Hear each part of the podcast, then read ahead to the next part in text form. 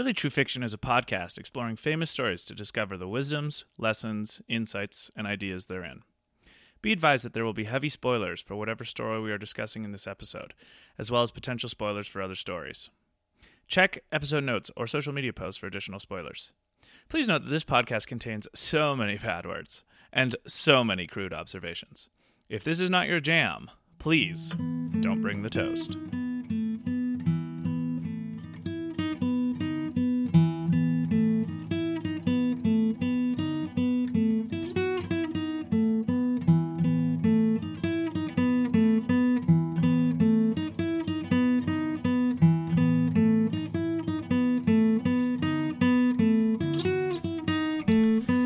Welcome to another episode of Really True Fiction. This is Luke Mason. And my name's David Parker. David, I have a question for you. Do you now? I do. Is it crazy to talk about a book that's all about contradictions in order to demonstrate how you can crush the human soul into doing it what you want it to do? well, is is that not a contradiction in and of itself? I don't know. Well, did you Like- catch Why would the question? I, I, I've heard it twenty two times. oh my gosh. yeah, I guess it's I guess it's a kind of a real question, but It's true, but Mm-hmm. it's more of a. Most of your questions are more rhetorical. yes, yeah, I, or uh, tongue in cheek. yes. Yes. so, is it crazy? Is or it or is it crazy? is it crazy only if I don't know it's crazy to talk about it? I think if you know it's crazy, then are you crazy? Oh my gosh, that's some catch. Twenty two. yeah. So today we're going to be talking about the Joseph Heller novel Catch 22, published in the 50s. I don't know exactly the year and we're just too lazy to look it up right now. In the book cover, we we read the uh 50th anniversary edition Simon and Schuster. This seems to be the one that most people have. Yeah, and apparently it says on here that there's a Hulu original series coming soon. There is. So that's pretty cool. I'm going to look forward to that. Uh, and, but it says copyright 1955, 1961, and 1989, and 2011. So Turns think, out, turns out we're not lazy enough to look it up. well, it, I'm only looking at the book. yes. The computer is a whole arm length It's away, so I'm not going to do that. yeah. Uh, Joseph Heller, the guy who wrote this book, was a soldier. Well, I think he was actually even a bombardier during uh, World War II. And so he represented it, his experiences and experience of a lot of other people he knew in writing this novel. And apparently, when this novel came out, there was a lot of press for it and a lot of marketing. It was a, quite a big to do about it, you know? So it was something that was quite anticipated in the culture for when it was being Well, I think you mean they'd just gone through the wars. They were probably feeling a little bit uh, upset about all of it happening. Wonder what it was all, wondering what it was all for. Especially since the UK and the US quickly pivoted to rebuilding Germany. Yes. like very rapidly. Yes. it's like oh okay, so we they were our enemies. Now they're our friends. We have a new enemy. This is this is ridiculous. I'd like to reiterate though that I obviously know Germany in the Second World War was the enemy. yes. Yeah, well, I, there's some funny points there to be made about some things in this book in regards to that. Um, this book is one of my favorites for its comedic flair. I really like the style of joke, and we'll we'll really hammer home or try to hammer home some of the stylistic parts of this book because I think it's a pretty unique book in the way it's told. The way the story is told is it's one that jumps back and forth and through time. So like on any given chapter, you're not totally sure which part of the story you're in. I think it takes place over like a year or like maybe 8 months kind of thing. Yeah, it's there's not a lot of continuity to it. No. it just kind of it's all over the place. It actually reminds me a little bit of the style of Infinite Jest. Okay. Not Yeah. uh, not obviously they're they're vastly different time periods and Mhm. and very different quality of of work, but it's just it's very hard to get into. yeah. So if you're reading this and you're like, uh, I don't know how I feel, keep going. mhm. It's not about the narrative. Like so many people read books for a narrative, and we talk about narrative a lot. Yeah. This book's not about narrative. No, and I the reason why it occurred to us to do this book, I think this book is pretty different from a lot of the other books we've done so far in that it's kind of a little bit more explicit in what it's saying. And it's probably like more in line with Kurt Vonnegut than anything Mhm. else. That we've Oh, done. yeah, and and so Cat's Cradle is similar. And I well, I don't know this for sure, but I, I remember reading something somewhere that Vonnegut and Heller were friends. So they knew each other. So yeah, it's definitely more in the kind of dark comedic American style of literary of novels, right? You know, you definitely get that sense into it. And the reason why I'm I'm just I was just kind of thinking about this today, like Catch 22 was a book ostensibly written to point out the absurdity of the bureaucracy in the army. Which, yes, this needs to be written. Yeah. like the absurdity of authority for authority's Mhm. sake. And I think it's a really good meditation on bureaucracy because it's bureaucracy in the most deadly game. Do you know what I mean? Like in the middle of a war. Yeah, people's lives are on the Yeah, line, and, yeah. and paperwork, if shuffled wrong, means you're dead. Yes, and I, or at least written dead, and then Yeah, and then, yeah. and then officially dead. No matter how the protestations that you put up, that you're actually still alive. and so, while I was thinking about that, I was like, man, yeah, like kind of the bureaucracies we might be dealing with, and the bureaucracies you'd be dealing now at the West are like they kind of just annoy you, maybe, or waste your time, or are frustrating, or you're like, why is this? But for these guys in this book. A fuck up of bureaucracy could mean they're just dead. which is absurd and i think that's the beauty of this book is Mm-hmm. it captures you told me this before i ever read it it captures the absurdity of war Yeah. and it captures it it captures it in a way that really makes you question a lot of the assumptions that Yes. you carry Yes. in life And- uh, and a lot of the assumptions that the culture seems Yeah. to carry But I realized, other than maybe South Park, we haven't done many deliberate satires before. Do you know? Like, Yeah, that's this, true. This book is deliberately satirical about this, and so eh, this might be a little bit nerdy or inside baseball for what we're trying to do with this podcast, but there are some insights in here. But it the the main thrust is kind of why we're doing this because it's like we I think just reading it, you're like, oh, this is so important to talk about, to notice it when it's creeping in into other things. And Heller obviously wrote it so that he saw it creeping into the most deadly thing, which is a war or a military, you know? And so I'll try and give a bit of a plot rundown.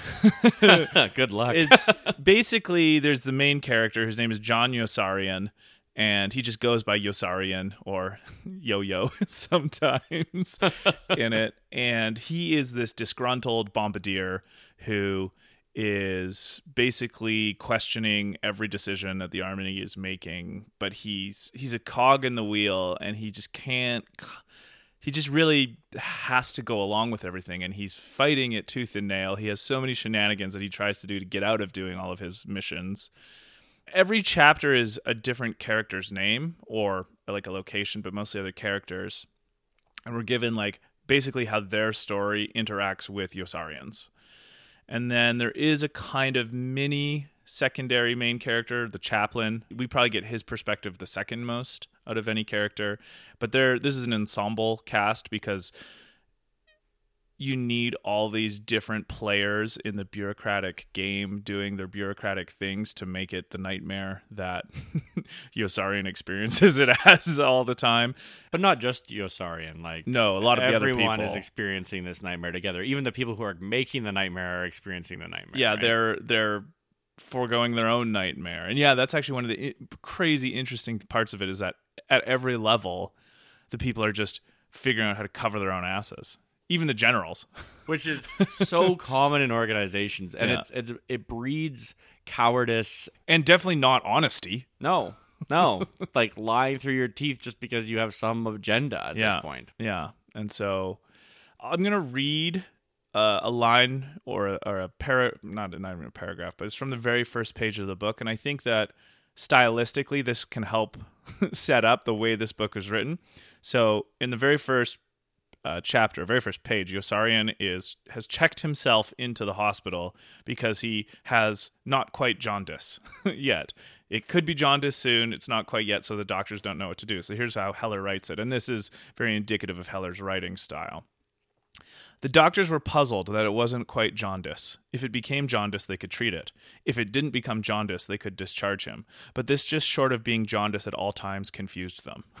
Yeah, yeah, And that is a perfect parody of the feeling that all of these soldiers and bombardiers and, people who fly the airplanes have because they can't get any answer. which is why it's a catch 22. What's so cool is that this the title of this book started kind of concept we use or the shorthand of Yeah, a no-win like situation. how frequently is catch twenty two used in pu- and not like public vernacular? Yeah, it's- like it's used all the time. it's just in it. and it's just this guy wrote a book and, and titled it this and now everyone talks like it's pretty cool to look at the underlying thing behind something like that because usually sayings like that are, are much older Yes. uh, but yes. this one is, is actually fairly contemporary Mhm. but prevalent Yeah, and I mean that's why I, I think it's so beautiful when a piece of art saturates culture Yes. to make you understand something better. And this is maybe the best example of it because it's just it's the title of the book. It's not even like Yeah. a part of the book. Well, it is a and, part of the and book. most people probably haven't read the book that use Mhm. it it's just it's that it permeated that far Yeah, and so then uh, I, I forgot to mention just as a setup, like there's this base on a fictional island of Pianosa, which is in the Mediterranean Sea, just south of Italy or beside Italy. I can't remember exactly where. And so these so, uh, these airmen fly in their bombardiers, bomb the Germans and the and the Italian armies that they're fighting, and I, this is it's a really hard plot to explain because it jumps back and forward in time so much. Basically, all of the authority figures keep raising the missions on the men just before they get to them. so if you have to fly 50 missions, by the time you get to 48, they've raised it to 55. By the time you get to 52, they've raised it to But 60. then there's Crazy Joe or whatever who it's all who always finishes all his missions and then just waits for them to extend it. Yeah, that's actually a great point. How there are so many characters in this book, it's hard to keep track of all of them. And it just means that Heller noticed how many different kinds of people are in the army. You know, Yeah, like, I, and that's it's a cool. not a uniform personality. like- no, yeah, well, it's it's like a uh, how yeah. What do you do with the one guy who wants to fly more missions than he has to, and no one else wants to do that? You know, like and you're just not gonna have an ally. to do uh, is to max out, like get to his max missions as quickly as possible. He's kind of like the opposite of Yossarian, right? Yeah, Yossarian wants to like not fly a mission because he's like every time I fly a mission I could die. Mm-hmm. Whereas Joe is like, well, I'm gonna fly them as fast as possible and then wait and try to go home. And every time he's just waiting, and then eventually Mm-hmm. it's like, oh, you got to go up again. And it's also how the bureaucracy fucks both kinds of people. Up, Oh right? yeah, in in just whatever way, because it's it becomes it's all about its own self. perpetuating. Yeah, itself, self yeah. so self perpetuation, and so I really want to mirror what you said at the start in that this is not you. You don't read this book for a great story. I think you read this book because it's actually very funny. It's a very comedic, dark comedic take on uh, what this kind of thing does to people, and that is reflected in Heller's prose. I remember the first time I read this book thinking like, this is just a one big joke. Everything in this Which, book is So one the big joke. can uh, explain why Luke likes it so much. yeah, exactly. Like there'll be a whole paragraph like that John just when I read where it's like, oh, and then he was going to go do this, and he was going to go do this, and that's what didn't happen. You and know? oh, I know. That is one of the favorite things uh, for me about his writing is, or he'll leave a cliffhanger. Like at the very beginning, he's like, "Oh, and he that was the moment he fell in love with the chaplain," and then they don't even talk about him falling in love with the chaplain. Yeah. they don't even talk about the chaplain until the end I of the know, chapter. I And they don't talk about him falling in love till way later. yeah. Like, so there is like a disorienting aspect to it, which I think is supposed to mirror the feeling of the disorientation you have in the bureaucracy in the first place. or in war as Mhm, well. And I yeah. think that's why I compared it to David Foster Wallace's Infinite Jest because that is a disorienting. Yeah. book. Like you're like, where am I right now? I'm in the head of an addict. Yeah, or I'm in, and yeah. and so like this book is it's in the spirit of Vonnegut, but I also think it's in the spirit of Kafka, like Yes. the the trial. I haven't read Kafka, so Yeah. Well, probably I imagine one day a, a book we could do because it's not very big is The Trial by Kafka because it's really good. It's basically about a guy that just gets arrested, not told why, and then eventually at the end he's executed. but he's kept uncertain the whole time. and the real tragedy of Catch 22 is how all of these human beings are kept uncertain about their lives all the time based on what is expected out of them and so before we dive in though to some of the things with the characters i want there were a few more things i wanted to just put out there about the way that this book is written and it's uh, how it is stylistically because i think it'll give more context for listening so there are a handful of what you would call villains in this book, but to me the worst one is this guy named Colonel Korn because he seems like the most able to understand what he's doing. Like he chooses to make it harder for other people more than just like covering his own butt type of thing. And he on page 35, he's got a line, "The only people permitted to ask questions were those who never did." so that there's no questioning. And then Heller goes on to write as the narrator, the sessions were stopped as it was neither possible nor necessary to educate those who don't question anything. Yeah. And I'm like, that is the center of the bullseye. Yeah. You know? Th- that is the articulation of the problem. Like, we mm-hmm. got the diagnosis now. We are totally open to hearing all of your ideas for improvement, but we only want to hear from the people who don't have any ideas from improvement. Yeah. Only the people who regularly don't ask questions are allowed to ask Yeah. questions. And so I guess probably theme 101 of this book is weaving two impossible ideas together and then expecting other people to accept that.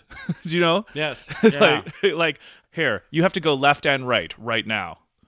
you you want Uh, you want to prove that you're crazy? Well, if you are Yeah. trying to prove you're crazy, you're not crazy. Mm. Well, I'm actually going to read out catch 22 because it's um, well, there's a number of different definitions throughout the book, but yeah. yes there are but the very first one is given yeah, the very first one's very good. on page 45 and 46. The context is Yossarian is trying to get himself grounded from the missions, and he realizes that the only way he can do that is if he's crazy because there's a catch or there's a rule in the uh, military that if you're crazy you don't have to fly missions and so he wants to say that he's crazy and then the doctor explains to him that yes, he's crazy. He won't have to fly the missions if he's crazy.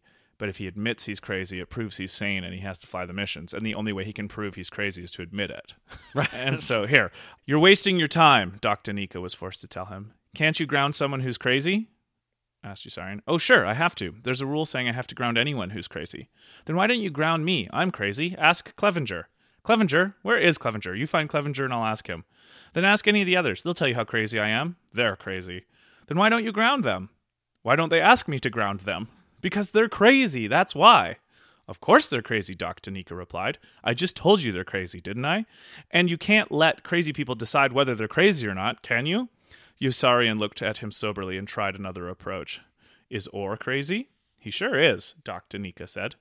Can you ground him? I sure can, but first he has to ask me to. That's part of the rule. Then why doesn't he ask you to? Because he's crazy, Doc Daneeka said. He has to be crazy to keep flying combat solo missions after all the close calls he's had. Sure, I can ground Orr, but first he has to ask me to.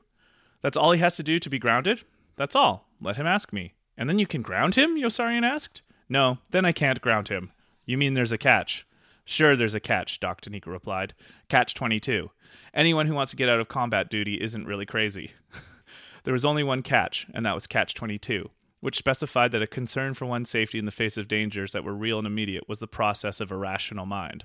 Orr was crazy and could be grounded. All he had to do was ask, and as soon as he did, he would no longer be crazy and would have to fly more missions. Orr would be crazy to fly more missions and sane if he didn't. But if he was sane, he'd have to fly them. If he flew them, he was crazy and didn't have to.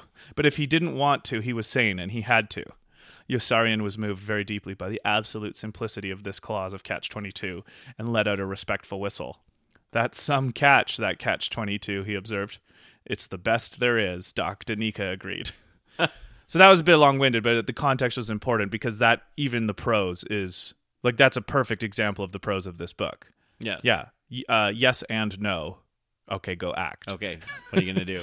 And I think that the degradation of the people in this book, if I'm going to put on like my psychologist hat on this, you see what happens to people when they're in a system where they can't think clearly about stuff because there's the the logic is too impossible.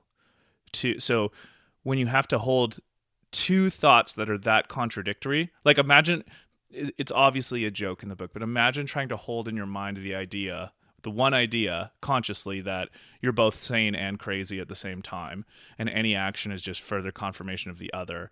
And so any action to go one way is actually an action in the other way, but it really isn't. Like it's it's both self-perpetuating and self-defeating. So what do you do? You know? Yeah. Like that mentality is impossible to live with. And yet seems to be pretty saturating in the military, or at least that's what Heller is saying in this book. Yeah, and I think in a in a sense, if you if you even think about the military and people killing one another, there is an absurdity to being a soldier. Obviously, there's also a nobility, and I think the Greeks and the Romans understood that fairly inherently. Like, I don't think Keller has a monopoly on truth when it comes to the military. I guess is what I would say. Yes, no, Um, and I think he's only his criticism is very one sided.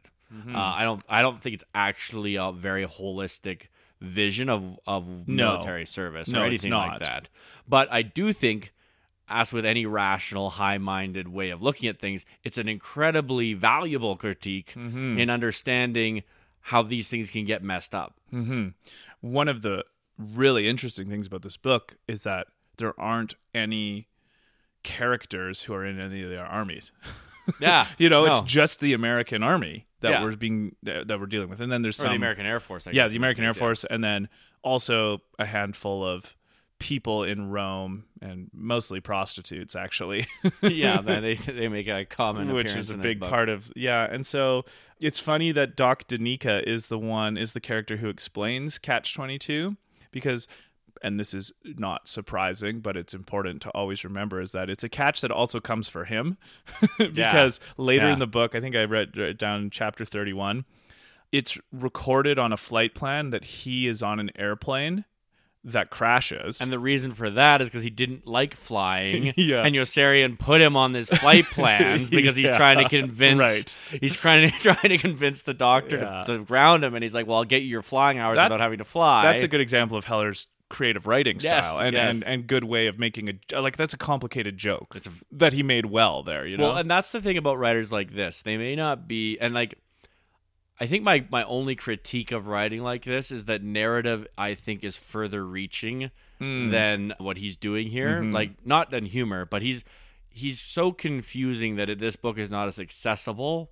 as say Narnia. But it is a different way. It's like art. It's like any form of art. There are there are things you can be good at. Mm-hmm. yes And and that and make you a, a different, unique artist. Yeah. And I think in his case, weaving together really good jokes Yes. is kind of his art. yeah yeah no that's a really good point the payoff is a little bit smaller over the long term but I liked it specifically in this case because Doc Daneeka is a character I didn't really like. Like he just seems totally fine. The nobility of this book are the characters who figure out how to either stand up against all of these the catch 22 or probably the best character is Orr because he figures out how to totally subvert it and just leave Yeah. you know Yeah. so he he's probably uh, i mean i'm not, it's not noble to desert the army but it's well we'll get to that because that's a huge part of Yossarian's journey too so anyway this thing with doc Daneeka is that because he's on the flight plan and this plane crashes everyone in the military bureaucracy the official status of him is that he's dead. Well he's not. He's on the ground beside everybody saying i'm not dead. I'm right here.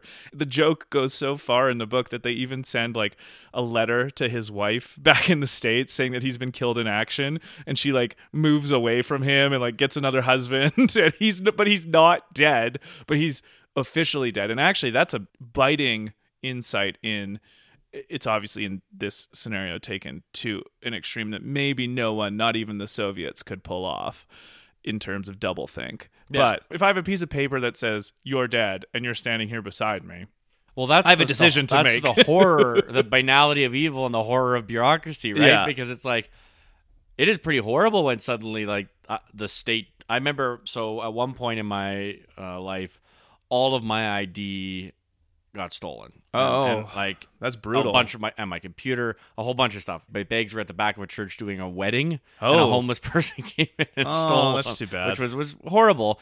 But it is pretty gut wrenchingly terrifying hmm to suddenly not be a person. Yes. Like to suddenly In you one- can't board a really plane. important you can't board a plane. Yeah. You can't do a lot of things that like you you just naturally do in the world that suddenly you don't have money. You can't Mm. access your money. Like and I think it's something that we've all kind of experienced that minor panic of where's my wallet. Sure. But take that to an extreme like now Good the point. now the state thinks you're dead. yes. like you can't even go get your IDs yeah. because well, I think the trespassing there of that joke is because when in your example, uh, everything that you've lost that make you not a person, quote unquote, are social constructs that we like, and I don't mean that in a no, derogatory sense. exactly. They're They social totally, constructs yeah. we need, like money and identification and credit card, whatever, right? Because once we've all agreed that this is the kind of game we're going to play, you've lost your tools. well, and the funny, game. the- yeah, you've lost your tools, and not only that, you can't.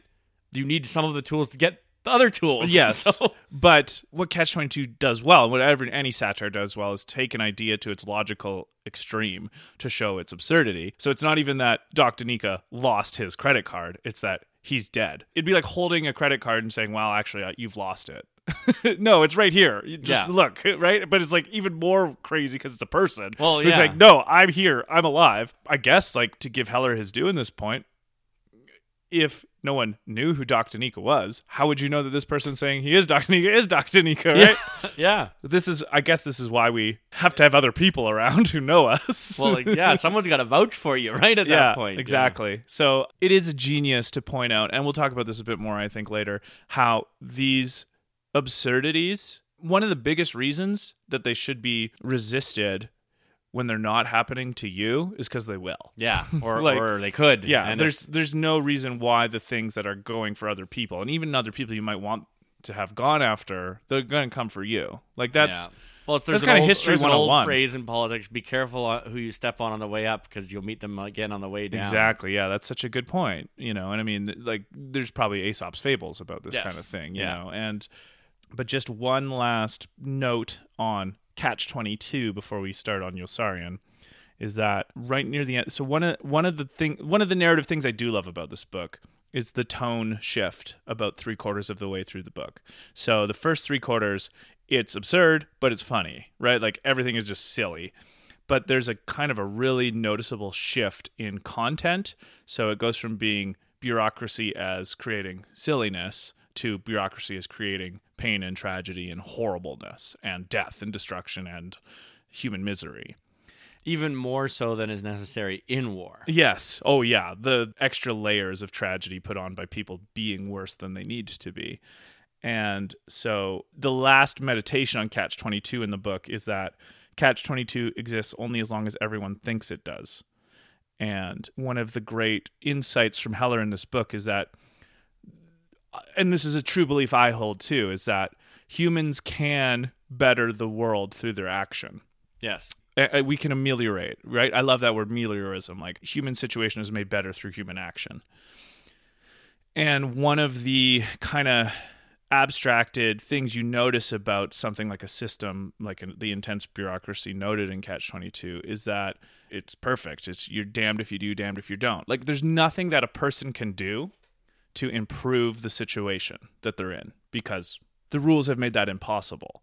And I think at bottom, Heller is reminding us that these things, these bureaucracies, or any system of thought that are enwebbing us in some way or trapping us, are actually made. They're constructs by us, Yeah. by people, so they can be Well, unconstructed by people, this- or changed, or fixed, or worked on. No, they're not eternal from on high. We must suffer for them This is forever. not how it will always be. Yeah. Well, this goes back to our conversation about American gods Mhm, yeah. and belief, and that is where power lies. Like the more I think about it, and this is something that I that I think should be a, is a theme is really what you do, what you think about, what you believe in is what has power over you. Mhm. It's like that great scene in Game of Thrones where you know the king, the merchant, and the priest are all standing there telling a knight to kill the other two and it's like well which which one survives the one the knight believes has power yeah. right and and that's the same for There's like that. There's like that line. Did you ever watch the show House of Cards? yes yeah I think it's season two, maybe season three, but I think it's season two, and it's when Kevin Spacey, or the I think he's the vice president at the time, is in that argument with that super rich billionaire. I think his name's Tusk, yes yeah, right? yeah And this was like a, a moment behind the curtain, I think, for a TV show to admit this so bald facedly because Kevin Spacey says to him, You might have all the money and all the politicians or whatever, like you have all, but I have all the guns. Yeah. And like, Yeah. just put that simply. What right? does the state have the monopoly on? yeah. Violence. And, and what else? You want to talk about the prime human motivator? Yeah. If you are dead, the other person wins. yeah. It doesn't matter how much money you have Yeah. when you died. Yeah. right? so anyway, sorry. Continue your point. No, I, I guess my, my point is, again, he has all the guns because the people with the guns believe he has the power. But if one Yeah. day, wh- if one day it suddenly slips, uh, if the if the emperor suddenly has no clothes, Yeah. And the people with the guns and the realize people with that, the what guns are they are to like, do? Wait a second, he doesn't have power. I have power. Yeah. Or some other person who is telling me they have power has power. Then everything shifts, and all that it took for that to happen is a mind. So we just had a, a event happen in Canada where the leader of our opposition resigned, right? And it was largely because suddenly everyone was like, "Wait, we don't have to follow this guy," Mm-hmm. because he said he wasn't going to resign; he was going to keep fighting. Yeah. And then a bunch of people were like, "Hold on, we don't want him to lead us anymore." Yeah. And as soon as that happened, everything crumbled for him. Yeah. And that is the fragility of power, Mm-hmm. is that it, is not actually about position. And I think that's one of the things I love about this book is it's showing how authority based purely on position, i.e. bureaucracy, Yeah. i.e. a just some kind of structure Mm-hmm. For structure's sake Yeah. only is absurd because it shouldn't hold power. These people shouldn't just be going and bombing. But because everyone believes that, that, that that's what should be happening, Mm-hmm. That's what they just doing. go and do it. Yeah. That's why I actually find, even though the end of this book is really dark, I still find it hopeful because I vitiate strongly to the idea of step one of fixing a problem is pointing out that it exists. Yes. And what Catch 22 does, and the way Heller uses Catch 22 in the novel, is it shows you the water you're swimming in, in the David Foster Wallace sense of the, you know, this is water. There's so many, part of the, well, like you were saying, this is exactly what you're saying. The reason why the Catch 22 works is because everyone else thinks it works. And most of the people it applies to don't really question it. Well, they They assume don't the think about it. underlying authority of the person who created the catch exactly, 22. exactly. Exactly. When it was just a chimpanzee like them. Exactly. And now, I don't get the impression that Heller's saying, to hell with it, burn every system to the ground. well, no, and I and I wanted to make that point as well. He's not saying that. I, I really don't think he's saying Mm. No. that. What he's saying is the system has to exist for something beyond itself. Yes. And I think that's why I would argue that war isn't always bad. And while the absurdity he's pointing out, the Greeks and the Romans understood a different understanding of war. And not only that, in this particular war, there was something really important at stake. Yes. And you ha- and yes, on the individualistic level that Heller's looking at, it's absurd. Mm-hmm. But then let's think about the societal reason, rationale Yeah. for why this is happening, right? The yeah, the guy Well, I- dropping the bombs, that's ridiculous. But the people burning people in crema- crematoriums, Sure, yeah. right? They needed to be stopped. Yeah. I mean, I don't know this because this would be like a historical thing. I feel like Heller probably was thinking, uh, okay, we know those stories. Like, and they're well told, and that's Yes, good. yes. Here's the other part that I think also needs to be addressed so that we can be. Because the problem with this whole battalion, or what I don't know what they're called, I don't know the right term, but the, the Air Force crew, squadron, yes, there you go. The problem with this squadron and the Catch 22 essence of it all is that it's a closed system. It's all internal and it functions really well internally. But the problem with a closed system is that you're not innovating, you're not changing, you're not moving, and eventually it will decay because of entropy. And th- You yeah, know? and essentially, it's that great battle. And I, I've worked, uh, I work in political campaigning a lot. There's a massive battle between the network managed campaign and the hierarchical managed campaign. Now, the problem with the network managed campaign is you can't really direct it. Sure. So how do you go anywhere, right? Mm-hmm. It's like everyone's doing their own thing. Yeah. So you actually do need systems of authority to because at, at, at the end of the day, there has to be someone making a decision. Mm-hmm. If you're going towards something, Yes. but but that's the problem is that a lot of the people in this book didn't understand what they were headed towards. Well, yeah, I mean the the real reason everything sucks for everyone in this book is that the leaders suck. yes, like Yeah. the people who are in charge of decision making are painted as vain, self-indulgent, self-ward looking or like scared that they're going to get in trouble so they're shifting the buck onto someone else. And no one there isn't a single like general or colonel in this book whose focus is on saving the people of Europe from the Nazis. no, it's right? not the well-being of no, their men either. No, and I, and I think that that is so important to point out is that just because you have a rank or a title doesn't guarantee wisdom, integrity, or nobility or Well, courage. And and the, it seems to me like another thing that it's highlighting is when you're in a system and you're a leader, if your only reason for holding on to it is position, Mm-hmm. and if the reason that people obey you is because your your position denotes authority, yeah, you're not actually creating a team. You're not creating a group of people that Mm-hmm. Yeah. are going to literally go to the wall for you or, or risk their lives. There are lots of stories about like battalions, squadrons who loved their leader Yeah. and were willing to die for them and respected them. none of them are in this book. And none of them are in this book. and one of the questions I often ask people in politics is like, would you follow that person into battle? mm-hmm. Would you risk your life for them? Yeah. And if the answer is yes, you know you've got a leader. Yeah. And so for someone like Yossarian, because he's smart enough to figure this stuff out, he's just so cynical. Yeah, like You know? And then and then the cynicism puts him into pure survival mode. Because there's yeah, there's nothing high-minded about Yossarian's world. No. It's literally he's animalistic. He's But- like, I just want to survive. But well, at least the way that the scenario is painted for him, I can't really blame him. Do you know what I mean? Like it's no, but it's- again, like he he doesn't have any broader vision of the, the world. No. It's literally I just want to. I I love this. I Well, I would say he develops it a bit at the end when he starts to see the atrocities happen. that's true. Do you know what I mean? Like Yes. uh, uh, when when the pillaging of that one town in Italy happens, and the, like the rape and pillaging, Yeah. and that kind of aspect. I think that's really when his humanity is tapped into a little bit more. Yes, and like we said, this is a one-sided book. Yes, But the one-sidedness of it allow. I think people are like, "Oh, it doesn't. Things don't look at the whole picture, therefore they don't have credibility." No, Mm. you have to be able to look at things and scrutinize them closely yeah.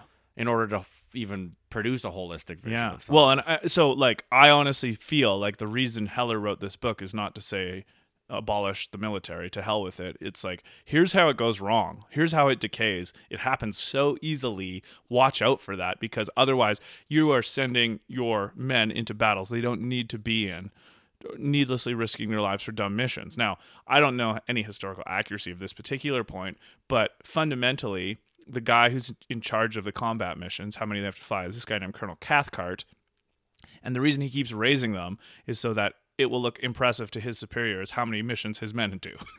and Yeah. he doesn't go on the missions. So his reason for throwing them up in airplanes with anti-air anti-air flak and bullets coming at them is so that he has a better resume. Ex- yeah, which oh, So get- there's so and- many things to and- be said about and that. That's annoying at a white collar job. That cost Snowden his life in this book, or that was the death of the one character named Snowden is kind of the turning point for Yossarian. I feel like in the narrative. Yeah, at that point Yossarian's like, why are we doing this? Yeah. Like, we weren't supposed to even be flying right now. hmm and And there is some nobility of some of the characters because some of them are like, well, if we stop flying, then someone else is going to, and then basically they're going to die because of our cowardice. yeah.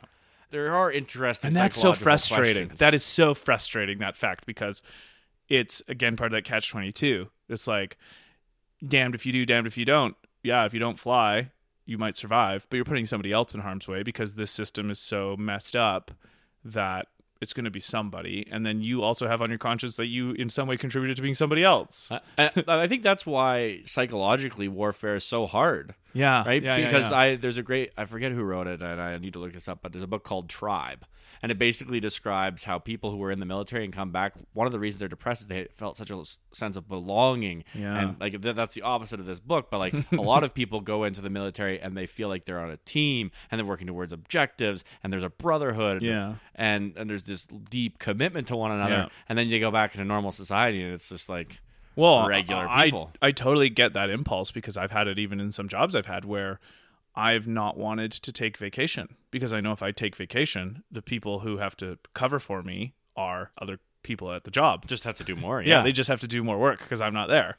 You know, it's Yeah, like that's yeah. a sucky feeling. yeah, exactly, So- exactly. Anyway, okay, let's talk a little bit more specifically about Yossarian. I mean, just as broad strokes, he's he's not you're not like he's not a hero, and he's not a a patron saint with everything on fire. Like he's not noble in the face of absurdity, but I still like that he's someone who questions things. Like Yeah, I guess that- that's his his his virtue. yeah, the virtue of this because there's a lot of characters, and especially um, in the in early, we get it juxtaposed to this guy named Clevenger, who's like an idealist. He's a true believer, and it's kind of sadly ironic how he gets picked on by other soldiers, and then he gets killed too, right? And so the first line, I think it's page sixteen. Uh, Yossarian says, "They're shooting at me," and Clevenger says, "They're shooting at everyone." And Yossarian says, "What difference does that make?" Yeah, like I know I lo- uh, the highlighting of that absurdity is awesome. That is what this book is all about. It's like, wait, no, they are trying to kill you. Like it's Yeah. not just a war. Yeah, No, you as an individual, like it, I think it gets into the to the mental state that you'd probably be at some points Mhm. if you were a soldier or, or an airman or something, yeah. where it's like, oh yeah, my life is on the line here. Yeah, yeah, And, yeah. So Clevenger is this guy who swallowed all the propaganda down to the very last ganda, and Yossarian isn't. And so they make for a great dichotomy in their conversations because Yossarian's just like, well, what about this? What about this? What about this? And Clevenger's like, instead of answering his questions, he's getting angry because he's like, well, you don't, you're not a real patriot. You don't really love the United States if you're questioning the way we're doing things. And I just think that's total bullshit. You know, like maybe Yossarian, it's hard to tell. Someone like Yossarian could be questioning things to improve them, not just to stay alive. This is why I think the idea that Heller is portraying is that actually being able to question your systems are what improve them, not dismantle them. The only thing that gets dismantled are the shitty people who are running things. Uh-huh. And they have an interest in not being Well, dismantled. they have a huge interest in that. In fact, and they will do whatever. They will often cling to that power no matter how hard you fight. But a lot of this has to do with tribalism. Like a lot of this has to do with the psychological reality of, well, this is my team. I love my team. Yeah. I can't say that the leadership of my team is bad. Then I'm attacking the team. Therefore, love the team. Yeah. Right. It's. I'm. I'm gonna make. I'm gonna pitch it till every one of you is tired of it. You guys all need to go and read the story of us by Tim Urban because it outlines this very clearly. There are different ways of thinking about the world. And the way that I think we're trying to promote on this podcast is very much a thoughtful reflection on the reality that you live in and a Mm-hmm. constant iterative A B testing. Does it work? Does it not work? Yeah. Experimentation, questioning, becoming less wrong. Yeah, and and that's nothing in this book has that mentality to it. No. other than individual men. And like you said, Who are getting abused That, that is the, the virtue of Yossarian, Yeah. right? Is that he is doing that, Yeah. and he has done it, but now he's being crushed by the system. Well, he's the he's the one. Well, there were a couple others, but he's the main guy who puts that the only people permitted to ask questions were those who never did. Part was like, well, Yossarian still asks questions even though he's not permitted, and this is a weird connection because I think he- uh, Yossarian is much less admirable, but that's kind of what Socrates did. Like Socrates kind of self gadfly. yeah, described himself as a gadfly. Like he was there to be an annoyance to the citizens of Athens with his questioning about their taken for granted biases about the world and the way that they did things. I know I mentioned this before. I just want to reiterate why this is so important for this, because this is the most desperate version of it because you're in a war. You know, like this is Yes. this is life and death. If you're going to do it anywhere, you're going to do it here. And Heller's saying it might not even happen here, and the consequences are humans die needlessly. If we're going to try and do anything in our social structures, we're going to try and do things that prevent people from dying needlessly. Like I feel like that's an axiom you just have to start from, but like I, I it's hard to see what would be more of a rational starting point Yeah. for your systems than preventing people from dying needlessly. You no? I, I agree. And yeah. and so actually a lot of this book is competing incentives and, and ugly incentives winning because the people who get to decide them are, are, are- operating under are ugly incentives. people, you know? And so I, I think part of the antidote is figuring out how to put better people in charge of things. Yes, Like how do you put better people in charge of things? merit. Yes, I know, but okay. Well, we've talked about that a lot, and you, we're we're definitely on the we we are screamingly on the same page when it comes to that. Yeah. There's another character named Major Major Major Major, and he's the one I feel sorry for because people stop being his friend when he gets promoted. But this is a line Yossarian says to him: "Some people are getting killed, and a lot more are making money and having fun. Let somebody else get killed." And then the major says, But suppose everyone on our side felt that way. And then Yossarian says, Then it'd be a damn fool to feel any other way. Again, more of Heller's prose, but that's an example of maybe Yossarian cynicism coming out. It's a thing in literature I don't know if I've ever come across before. It's like it's rational cynicism. If you don't trust your leaders and you don't trust that they're not just playing with your life and in it for themselves, what else would you do? Like, what else could you do? Well, I think I think about this a lot because leadership, not just in the you know let's go to a conference and talk about what it means to be a leader, but literal leadership is a lot of what I do. Hmm. And why do people give up so much of themselves, their time, their money, their effort, their energy for these leaders?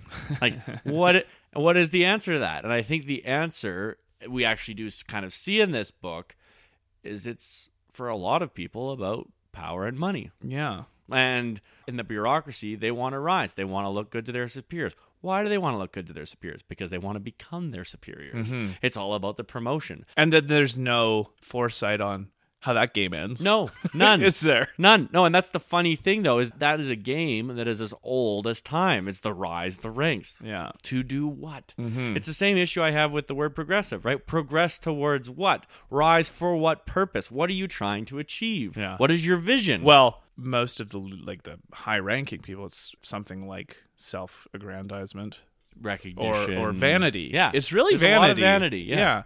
And I don't know. I don't it's hard for me to wrap my mind around people that vain that they're willing to risk other people's lives needlessly, but I've never lived through a war. No, but I think we see. I mean, we've lived through the Iraq War, but- smaller examples of this all, or in the Afghanistan War. Mm-hmm. Well, we we've lived in the time period of a lot of wars. We just haven't been. in them. yeah. Yeah, true. That's a very important difference.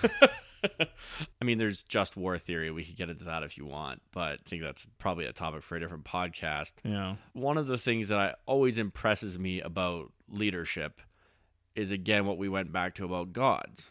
It's really just how many people can believe in you. Mm. And the thing about the military that's different than, let's say, politics or even business or any of these things is the military's method of dealing with how do we make a lot of people believe in us is essentially twofold. One, if you don't obey us, you'll die. Right. Like you'll be court-martialed and you'll probably be executed. Yeah. And especially in a wartime. And two, position is authority. yeah. You don't earn your authority in the military. Yeah. Your position means that you just automatically have it. And part of that is because in battle time situations and things like that, You need a quick chain of command. you just need someone you just need to, someone to make a decision because you're literally like again throwing people into life and death scenarios. Yeah. You can't have them all be Yos- Yossarians, right? Or you're not going to achieve anything. Mm-hmm. Yeah. it's it's just such a clusterfuck, isn't it? Like it's so bad. It's like it's such a compounding problem where Yes. every problem is its own problem and yet sets the table for the next problem. It's really hard to wind back all of the bad decisions in this book to figure out where you would even start from, like which parts to ditch and which parts to keep because everything looks terrible because it's all been ruined by all the decision making and so uh, I can't even figure out where the problem is because there's so many problems. Do you know what I mean? Yeah, exactly. It's kind of like how I feel about Trump. I do want to talk a little bit more about incentives, though, because that was the another major theme of this book that I found is that because of the situation that their leaders are putting them in, they're rising to bad incentives to get out of the thing. So one of the jokes of the book is how much Yossarian is trying to get into the hospital so he doesn't have to go fight yeah. there's a patient in the hospital who's kind of losing his mind. He's like, I see everything twice. I see everything twice. And like that guy, they're like, oh, okay. Well, you can, you're crazy. You need to be here. So that's what Yossarian starts doing. Now, again, he, they disappear the guy who's saying he sees everything twice. So Yossarian immediately changes his tune to, I see everything once. I see everything once. So it's funny. Yeah. But the note I made about that is that if you aren't clear headed on things, people will develop bad incentives. So, whatever you would say about the bureaucracy of this squadron, it's not clear headed. because of that, people like Yossarian are going to pretend to be sick when they're not to go into the hospital and like be really cynical about it. For someone like me, I can't not see that clearly as an obvious problem. Do you think it's something that's not obvious? Like bad incentives? I feel like I just don't know how good so I guess people generally the are word, the word obvious. figuring out incentives Yeah, the and word what that the does word to people. obvious I think is is maybe um, what's causing the problem there. It's obvious to you. Well, this is what I right? mean. But I don't think people even think about incentives. I know, but don't you think that that's a great thing to make everyone aware of? I think it should be one of the number one things you're always thinking about. right. Because if you can figure out what incentivizes a person, then you know their motives. Hmm. And then no longer are you in this fog of war with everyone around you. It's like, Yeah. oh, I know what this person wants out of me. I know what this person wants out of the situation. And therefore, I can almost always predict what they're going to do. Well, this is why I think the um, like working with kids, you learn this real fast. And I mean, I did this when I was a kid too, so I think it's human nature. But the moment you put in a rule, the kid finds the loophole. yes. right? So this is might be counterintuitive, but I actually think one of the best ways to do rules is to make them not exactly exact. Do you know what I mean? me- yeah, I like, Like- this, but I want to hear an example of it. So you kind of keep it vague enough. You have to be sitting on a chair to eat your snack. Well, some kid's gonna put that chair wherever they want in the middle of the room. Be like, I'm on a chair. I'm on a chair. Right. So a better way to deal with that is that you might have a rule where it's like before you get your snack, talk to your leader about what the plan is for snack that day. Right. Now, they're probably going to hear something similar, but it's like it gives me, as the, in this case, the rule giver, more flexibility to. Well, in some ways, deal what- with those what you loopholes. just described is you you download authority to someone closer to them, Yeah. so that they know they're being watched more. and Well, it's not to scare them or anything, no, but no, it's just. it's a distribution of mental labor. Well, one of the great things I think about becoming an adult and like maturing is understanding the spirit of things instead of the letter of things, you know? And Yeah. like, okay, here's a potential loophole that I'm not going to exploit because I know that that's not what you meant. yeah, Uh, Now, sure, there's a theory of mind going on here that kids don't have quite the same of, but they learn and they still are, Yeah. you know, little brats about it sometimes. So, uh, okay, what am I trying to say about this with in regards to Catch 22 is that there's something so brittle and exacting and uncompromisingly exacting in the way that Catch 22 works in the lives as rules for the people in the book that they're going to have no choice but to find the loopholes and then the overall functioning of the squadron is just going to go way down because the rules are not incentivizing what you might say you want to have in a squadron, which is liberating the people in a just war. yeah, yeah. right? And so because the leadership is not clear-headed in their own priorities and values of this war, they have to put down these really clamping rules on their men, which all that that's going to do is make people find loopholes because they don't want to die. And so then you have this like Ouroboros of shitty incentives feeding into loopholes, feeding into people figuring out how to get around these dumb rules, but not for any greater purpose, right? Like just their own survival.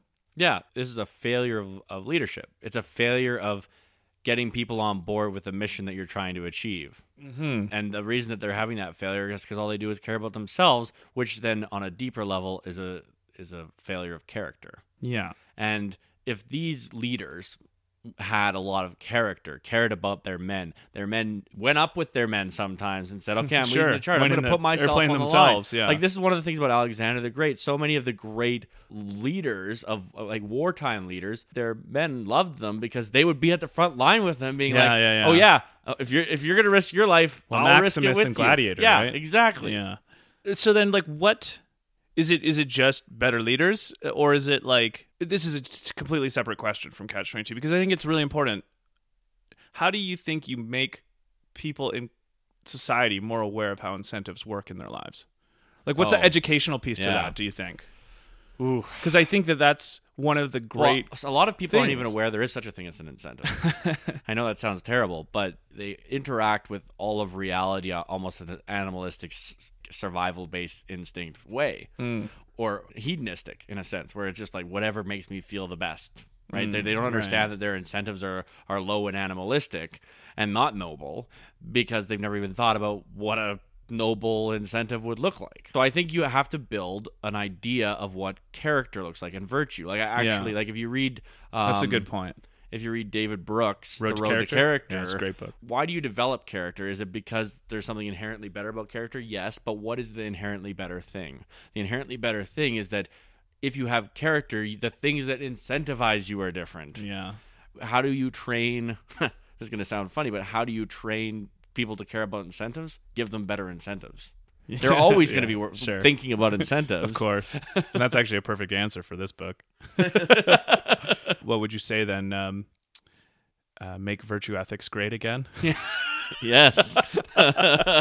yes. yeah, that's true because I I've definitely started trying to unearth the value of a character driven life as being what people can focus on as like a north star.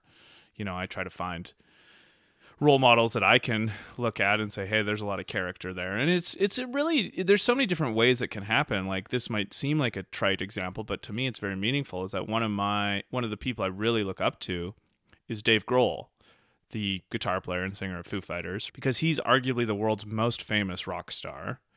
And you listen to his interviews. The most famous rock star. like arguably he's the world's l- most famous living rock star or like like Bono. okay let me rephrase it again then arguably one of the world's most famous contemporary alt rock Okay. rock stars All right. Okay.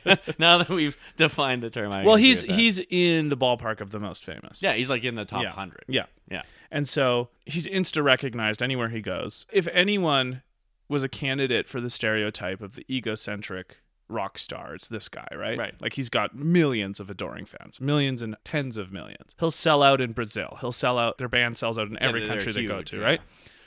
But he's got a persona or a, he's he's known as the nicest guy in rock and roll. And i think part of it is because he's a good dad. Probably Right. the biggest part is because he's a good dad.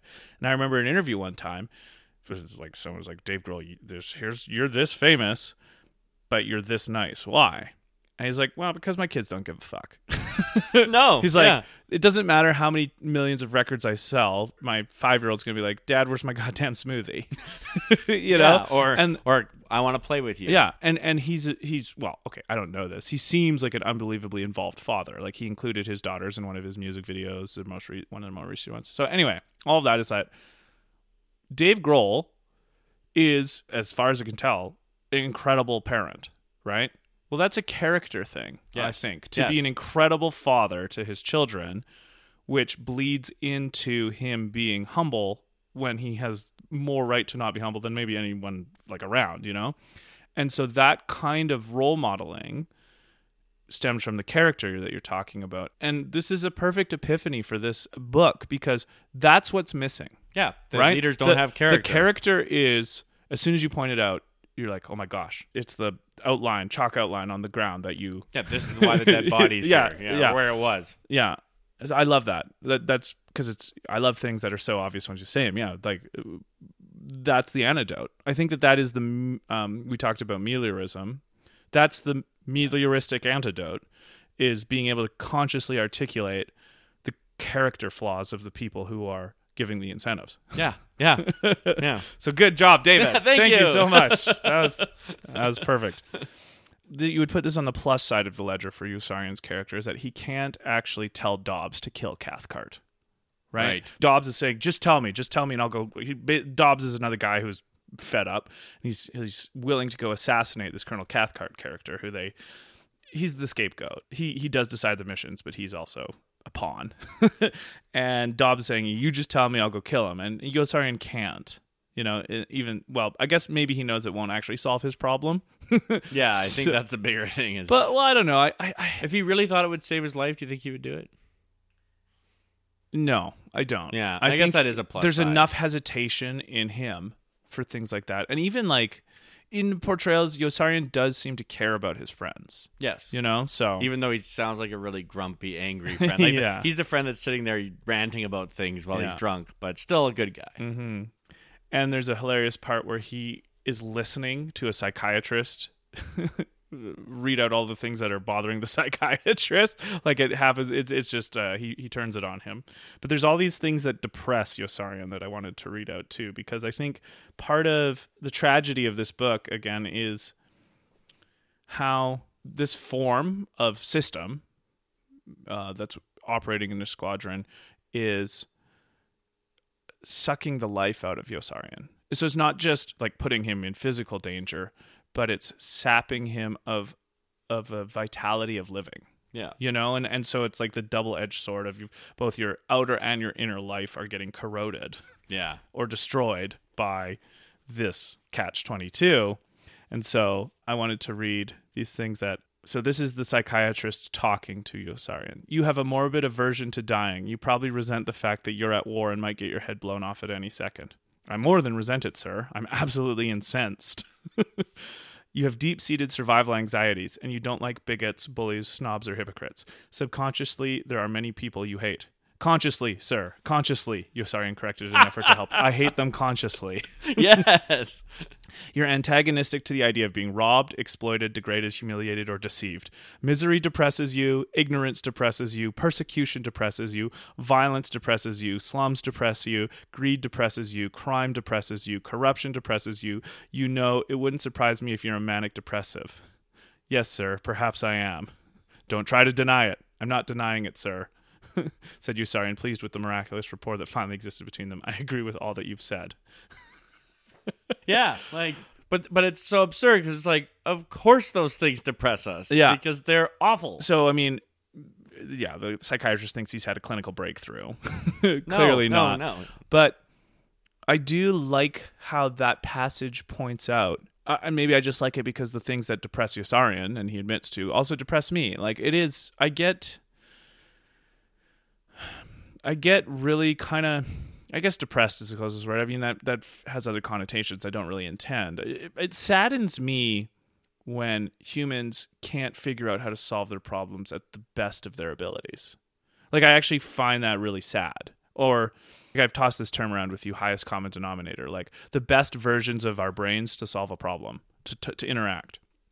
And obviously, violence is not that version. like, unless it's the final last resort. I do get depressed with the depravity that comes because we just can't seem to figure out how to solve a problem. You know, there's just too much disagreement and then resentment and hypocrisy and all of those things that the psychiatrist was also talking about. And I think why I get so burdened by the theme of this book, not in the book, but like when you see it in re- the real world, is that I think that this kind of bureaucratic system doesn't incentivize the things about us that would make us able to ameliorate things better. You know what I mean? Yes. But I think also it doesn't incentivize it because it doesn't have a North Star. Hmm. When your incentives are based and animalistic and you don't have a rubric with which to make decisions with more nobility, you're going to make the hedonistic, like even the power struggle decision. And and going back to what you said, like a lot of that is what you focus on Yeah. because like to be the po- the pessimist or the optimist is not situation dependent. Yeah. It's yeah, that's true. Mm. Literally, what you choose to focus on. So instead of focus, Yossarian focuses on all this evil in the world. And actually, this goes to the point of one of the issues I think we're facing in modern culture is there's so much focus on the bad, when empirically things are getting a lot better, and they've been better than they ever have and, been. they're better than they've and, ever and been. for many parts of the world where they've never been this good. Exactly. Even cl- even close to this good. But all of that is taking advantage of our psychological biases yes. towards noticing the negative things more than the positive Yeah, things. and and I guess uh, my thing to Yossarian is yeah, all those things you said are true, hmm but they're not everything. No, and that's why I think why I'm really interested in this idea of longer, harder, more work. Like it's just obviously more work, cognitive work to focus on the positives and accentuate them and figure out how to put that out into other people's lives. you know, like that's just yeah. way harder. To me, like for me personally, that's what I call the liberal's job. Again, maybe I need a better word than liberal because I don't mean it in a partisan way. You know, I mean Yeah, I it, I think- mean it in a But I think you, we just, I mean, even classical liberal is a meme at this point. Yeah.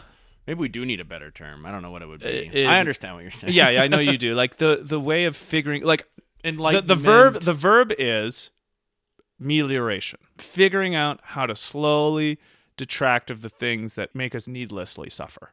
yeah, We can we're gonna suffer. we're going to live with the things that we can't help but suffer from, but we can slowly bring down the things that help us needlessly suffer.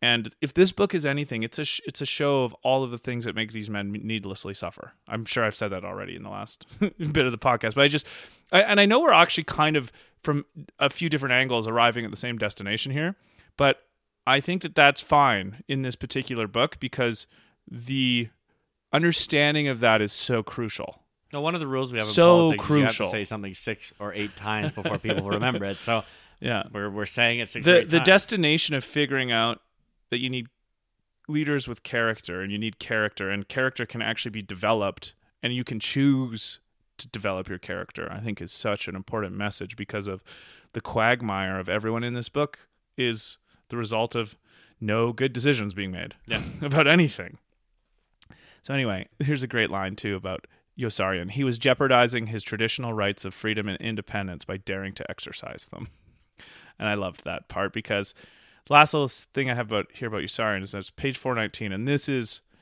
this is the logical and terrible end game of this kind of bureaucracy is that he's the one who gets arrested for not having a pass while he's out in the town.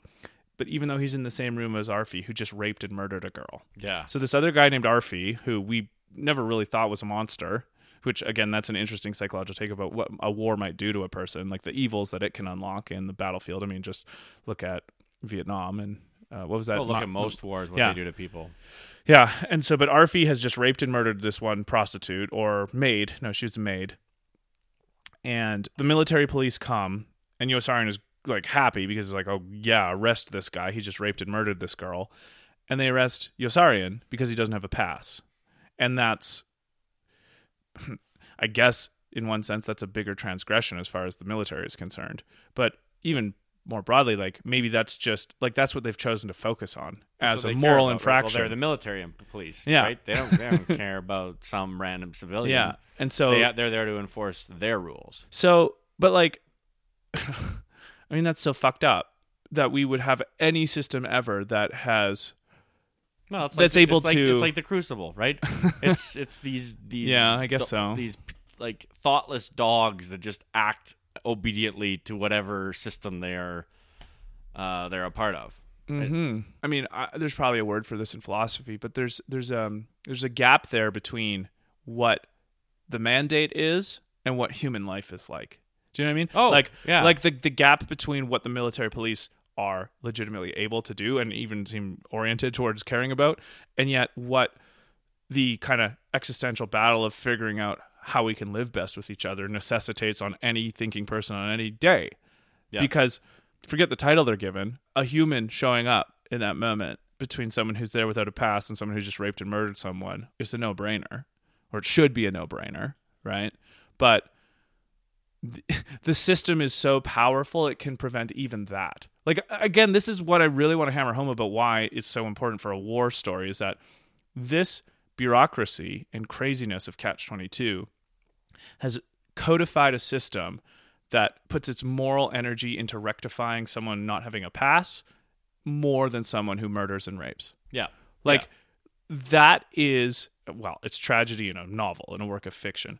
That is I don't even know the the depraved word I could use for if it happens in real life. but think about it. It does happen in real life. I know, but- so many times, right? well, but that's when, when not okay. No, nobody's. Yeah, I don't think you know what I mean? Like is, like like yeah. the the how do we stop that? Like Right. what's and it's Uh, we you character Have, you have to stop raw submission to systems without any questioning of them. And instead of que- and instead of saying that authority is there for authority's sake, Mm-hmm. authority is earned, and it's earned by character. yeah. If if you can do that, if you can pull that off, none of this happens. Yeah. Well, and I mean, I guess there are, it's just coming to mind now, there are stories where that trend is bucked a bit. And I don't know if this is an exact analogy, but uh, there's a story, I think it was in the 80s, about a Russian submarine commander who was ordered to fire their nukes. Yeah, Because the, the, th- the guy who saved the world. yeah, Yeah, they thought the th- the thought was that the Americans had launched a nuke, and he didn't. I think it's because like the story is that he thought it was a a blip Yeah. or like a mistake on the radar kind of thing, and he wasn't going to risk it, so he ignored orders to fire a nuke to save the world, as you say. And like I guess that's a counter example, but like that takes a lot of balls. Yeah, and takes a lot of there was a guy that did that. that at Russia. I don't know if it's the same one you're thinking of. and he just lived the rest of his life in no no aggrandizement. Like got fired for Mhm. doing it, lived in poverty. Yep. He's probably saved a million lives. And and again, the incentives have to be more noble. Yeah. Then I will get something for this. Yeah. Because be this is the right thing to do. I guess you have to be okay with obscurity. Yeah. Because yeah. actually i'm glad you made that point because it reminds me of that's what i feel about thomas paine. Yes. as a founder of the united states like this is the guy that basically had the idea of the united states he wrote common sense which inspired so many of the soldiers during the revolutionary war he was good friends with jefferson he wanted to abolish slavery at the at the founding. at the yeah. founding it was a it was a terrible sadness to him that that the founding fathers wouldn't listen so like here's this guy who's so involved with everything about the united states inception that was good and he eventually like just died poor yeah. in uh, like he was in jail in France for a long time because he didn't like the way that they were going off the rails with their revolution and there's not even really like a memorial to him in anywhere you know it's no, just people. like most people don't have any idea who he is. Yeah. he's not named among the fathers. arguably the most important person in the founding of the United States and has no real like Jefferson has Monticello right Yeah, you have to be okay with obscurity. yeah, I and that's just a different incentive isn't it look at look at Sir Thomas More, right? Yeah, the man for all seasons. Mm, Again, yeah a man whose principles were more important to him than his own life. Yeah these are these seem to me like people that are worth emulating in our culture more than reality TV stars I would think. I don't know that's just an so. observation Yeah, I'd yeah. make in in coming and going Bold, bold observation. Yeah, I'll try not to get too sanctimonious or. Uh, Hey, everybody. Dave and I just want to take a second to say thank you for listening. Making this podcast has been a great experience, and we really appreciate all of you who choose to spend some time with us. Part of our goal is to be super open about everything we talk about on the podcast. If you have any questions, concerns, thoughts, ideas, feedback, clarifications, or praise, please send us an email at reallytruefiction at gmail.com. We would love to hear from you. Also, if you get your podcasts on iTunes or Spotify, don't forget to subscribe to the show so you get notified when a new episode is released. If you feel so inclined, please leave a rating or review on iTunes. That is a really good way to help new listeners find the show. And please pass the show along to anyone who you think may enjoy it. Again, thank you so much for listening, because as I'm sure you have gathered, we love talking. Anyway, three other characters I wanted to talk about together, just very quickly. Major Major, the chaplain, and McWatt. The Major, people stop being his friend when he is promoted. And I was just like, that's so sad. You know, like that's a common thing, I guess, in life. But it's like once your station is changed, you can't be friends. And I've noticed this too at work in general. People are like a peer, and then they maybe get a promotion, and they're just completely different. And Yeah. you're completely di- like, or it can be both ways, right? Like it doesn't have to be the top person or the bottom person, if you will. I think. I think honestly, that's just. um I don't know. Maybe I'll say lack of maturity. But don't you think it was sad in the book It's how his, for the sure. it's sad in the book. treated him and like, way?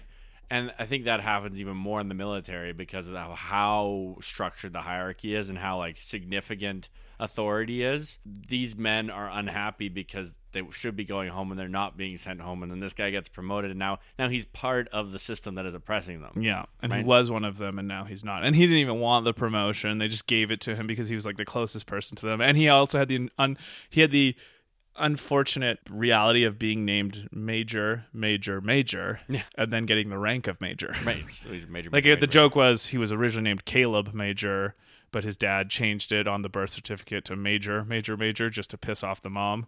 And then he gets the rank of Major. So his name is Major, Major, Major, Major, Major. which is Just- just, uh, yeah. But here is a here is um a line that Heller writes about Major that it arrested me when I read it because of how vital it felt and, and I've seen in my own life. Because Major is trying to explain to Yossarian why he has to do all these things. And it's obviously bullshit. It is platitudes and Yossarian isn't having a bit of it.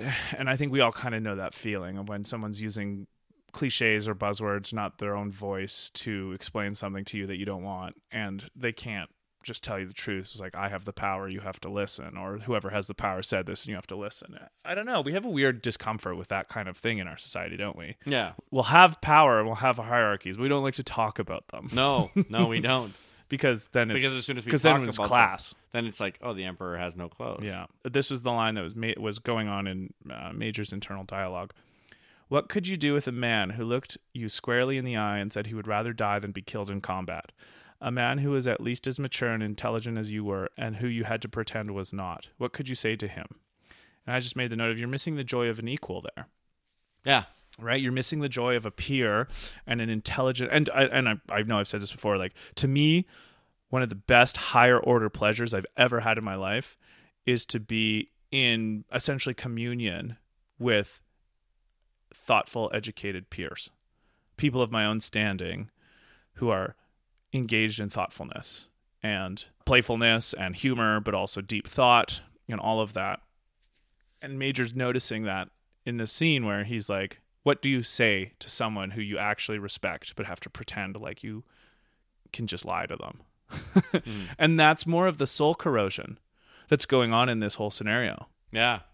Yeah. Like and, and like I'll admit I can't do that. I've I've had some supervisory roles in my life and there have been some people I've supervised who I can't pretend like I don't see the greatness in them. Yes, and I'm going to right. pretend like it's not there Right. because I'm the supervisor. Do you know what I mean? Like I just can't not Well, actually see- say what and I see, think that's, again them. just bad leadership because if you see uh, like if i see that in someone in my life and i think many people will attest to this i then see my job as promoting them as much as i can Right. and like pushing them forward and building them up again it's because i have a vision of what i want the world to look like and like the kind of person i want to be has to say if, if there's someone better than me for the job they should have the job Yes. Yeah. right if there's someone That is that is upper echelon maturity though. Right, I suppose, I guess, but I don't know. I, I don't. Uh, maybe, yeah, I, I I think it is now. I don't think it has to be. yeah, Right? Like imagine put on my Jen, John Lennon hat here. Imagine a world where it wasn't a fearful thing to be working towards the obsolescence or obsoleteness of your own job. Yeah. Right? Being being Yeah. putting yourself out of a job at least in the specific way the job Because you functions train now. someone to do it better than yeah, you ever. you've could. trained it or you've done it so well that you fixed the problem that the job was there in the first place to Yeah. rectify so you don't actually need the problem anymore this is what i mean about incentives is that there's a really ugly ugly underside to incentives is that if you're someone who's good at fixing problems you need, need problems, problems. because then you're needed Yeah, and then you're going to go find problems Yeah, like yeah. and if you don't think that's a prime motivator of human nature i just think you're naive. Yeah, like that's what that's what people do. Yeah, people this isn't everyone obviously but in a non-trivial way cops need criminals. Yes, so cops need crime. And perhaps the utopia i'm dreaming of which is i'm tongue-in-cheek because i'm i don't think it's actually a utopian thing is that once you get to a point in a task maybe where you are realizing that you're doing so much good that you actually probably have gotten close to or have solved the problem that your task needed you to do in the first place you don't make more of the problem so you can do the task more you figure out what the new problem is and go on to that one and that's And the a new difference job. between being a bureaucrat and an innovative thinker. yes Right, Mm-hmm. a bureaucrat needs there to constantly be that problem. They need the, the, the they need to constantly fulfill their role in the organization. Yes. and their role is perpe- self perpetuating. and Whereas the innovator's like, well, how do I fix this problem? So since you've seen more of that than me, do you on balance more blame the bureaucrat or the bureaucracy for I that? blame the system. I, Okay. I, I honestly do think that, but a certain kind of person is attracted to the system. Sure. The person who doesn't want risk. Yeah. Risk mitigation is, is a is a high order human like survival instinct, Mm, that's a good right? point. Yeah. Comfort. Yes. and and and oh it's so like people when, when someone doesn't have a job it's psychologically damaging in fact if you have to worry about how much money you're going to make that month Mm, yeah. uh, they, there is a lot of evidence that it can drop your iq substantially to right and and th- that's a real fear yeah. Uh, and most people cannot handle stress Like they, they cannot handle existential survival level stress. Well, stress is because stress is an indicator to watch out for something to stay alive. Exactly. and and so why not and so there's a certain kind of personality that aggressively seeks out those- security. yeah, but you you would still say that that's a minority of people who find themselves in bureaucracies. No, no, no. I think that's a majority of people who find themselves. in Oh yeah, well bureaucracy, that's yes. it would be a non-random selection of people who go and find those Oh, jobs. way more, But you think it's a, probably a minority of the human population? Yes. Okay. Uh, mm, no, no. I guess there'd be degrees of it though. I just think that there's a might that you can't have everyone working for the government. Like people Sure, really right. want a government job. well, can't be fired. You know. yeah, I'm trying to thread the needle here of picking out the problem without bashing people, and, and not that you are, because Yeah. you're making a good point about human psychology. I don't blame them for that. Right, I want okay. to make it clear. I don't Yeah. blame people for seeking security. Mm-hmm. Uh, just because that's not how I live my life doesn't mean I think that how I live my life is the only way. So, do you think there could be a potentially good middle ground of I think- security I and think what- risk it's like in you said. enterprise? I think it's fine to have the security as long as the incentives are correct. Say, yeah, you get the security, but these are the, these are the outcomes that we need to see you achieve. Mm-hmm. Right? The outcome is like for example, let's take Alberta for example. If you're if you got this full time safe job in AHS, Alberta Health Services, Right. We want wait times down. we want more Yeah. surgeries happening. Yeah, yeah, yeah. We want you to figure out how like your job is literally to provide health care Yeah. to Albertans. So that's your rubric by Mm-hmm. which you are measured.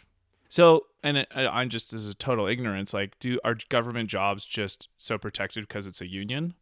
That's a big part of it, yeah. That's, Okay. that's a- and, it's the number one place that unions still survive because of this. Profit doesn't matter government. You, there's no survival instinct.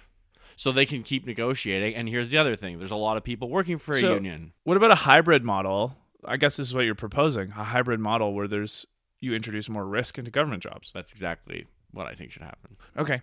I mean, I'll talk to. I want to. I'm. That's super interesting. I'll. We'll talk about it more off podcast because I'd like to learn more because I have so many thoughts about like, so what if they fail? Does the country fail if the government workers fail? Like, what would be? well, no, because, I mean, yeah. you know, like I yeah. want. I, I'm supremely curious because then, because my thought is in a business, if the workers fail, the company just fails, and then the Yes. company's out of business. Yeah, that's why. What happens if the government goes out of business? Well, that, yeah, because but then again, again, we don't have that same fear because there's not a profit problem, yeah.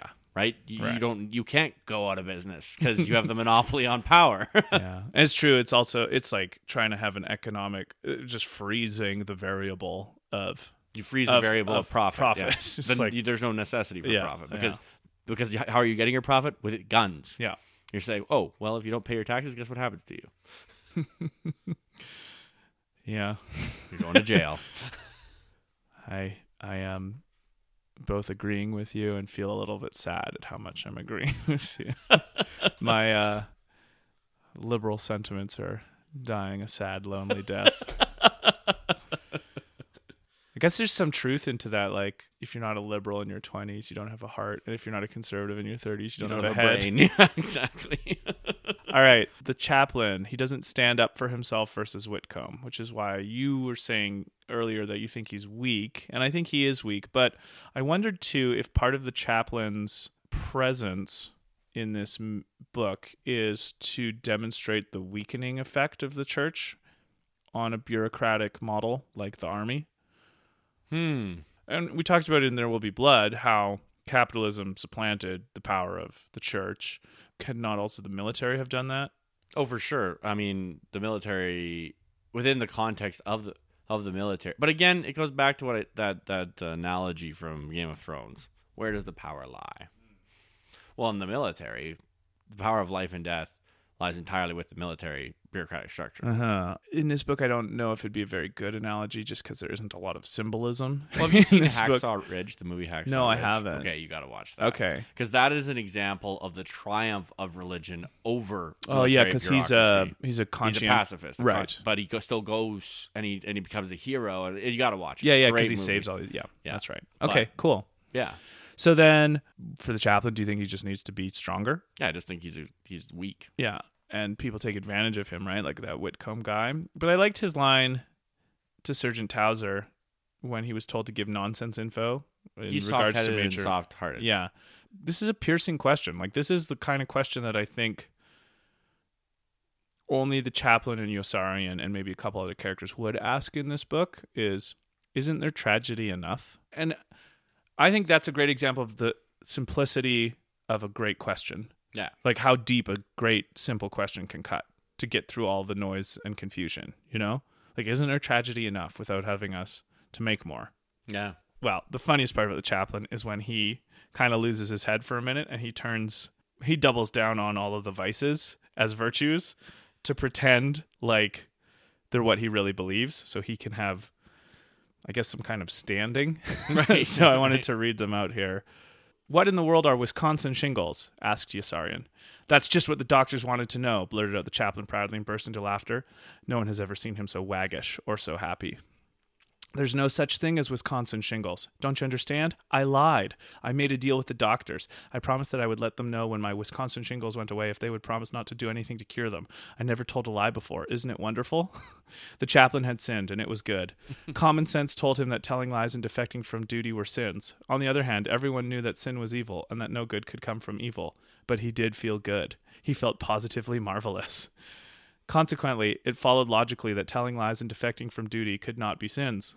the chaplain had mastered, in a moment of divine intuition, the handy technique of protective rationalization, and he was exhilarated by his discovery.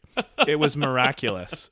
It was almost no trick at all. He saw to turn vice into virtue and slander into truth, impotence into abstinence, arrogance into humility, plunder into philanthropy, thievery into honor, blasphemy into wisdom, brutality into patriotism, and sadism into justice. Anybody could do it. It required no brains at all.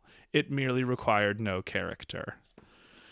There it is. So that is the payoff from the book of what we've been talking about is that we'd be super remiss to not point out that the temptation to back into the system and just cynically use it for your own ben- for your own short-term benefit, that temptation is so powerful and always there. yes. Do you know? Like the the the chaplain can't not do it. He he lies, and it's just like the rush because he's off the hook in some way or form. You know. And this goes back to Yeah, we- hedonism. This we goes- have to point that out as a prime motivator as well. I think you Yeah. know, as as the way our brains work. But yeah, sorry, hedonism. Well, the, it's the momentary pleasure versus the long-term character success, right?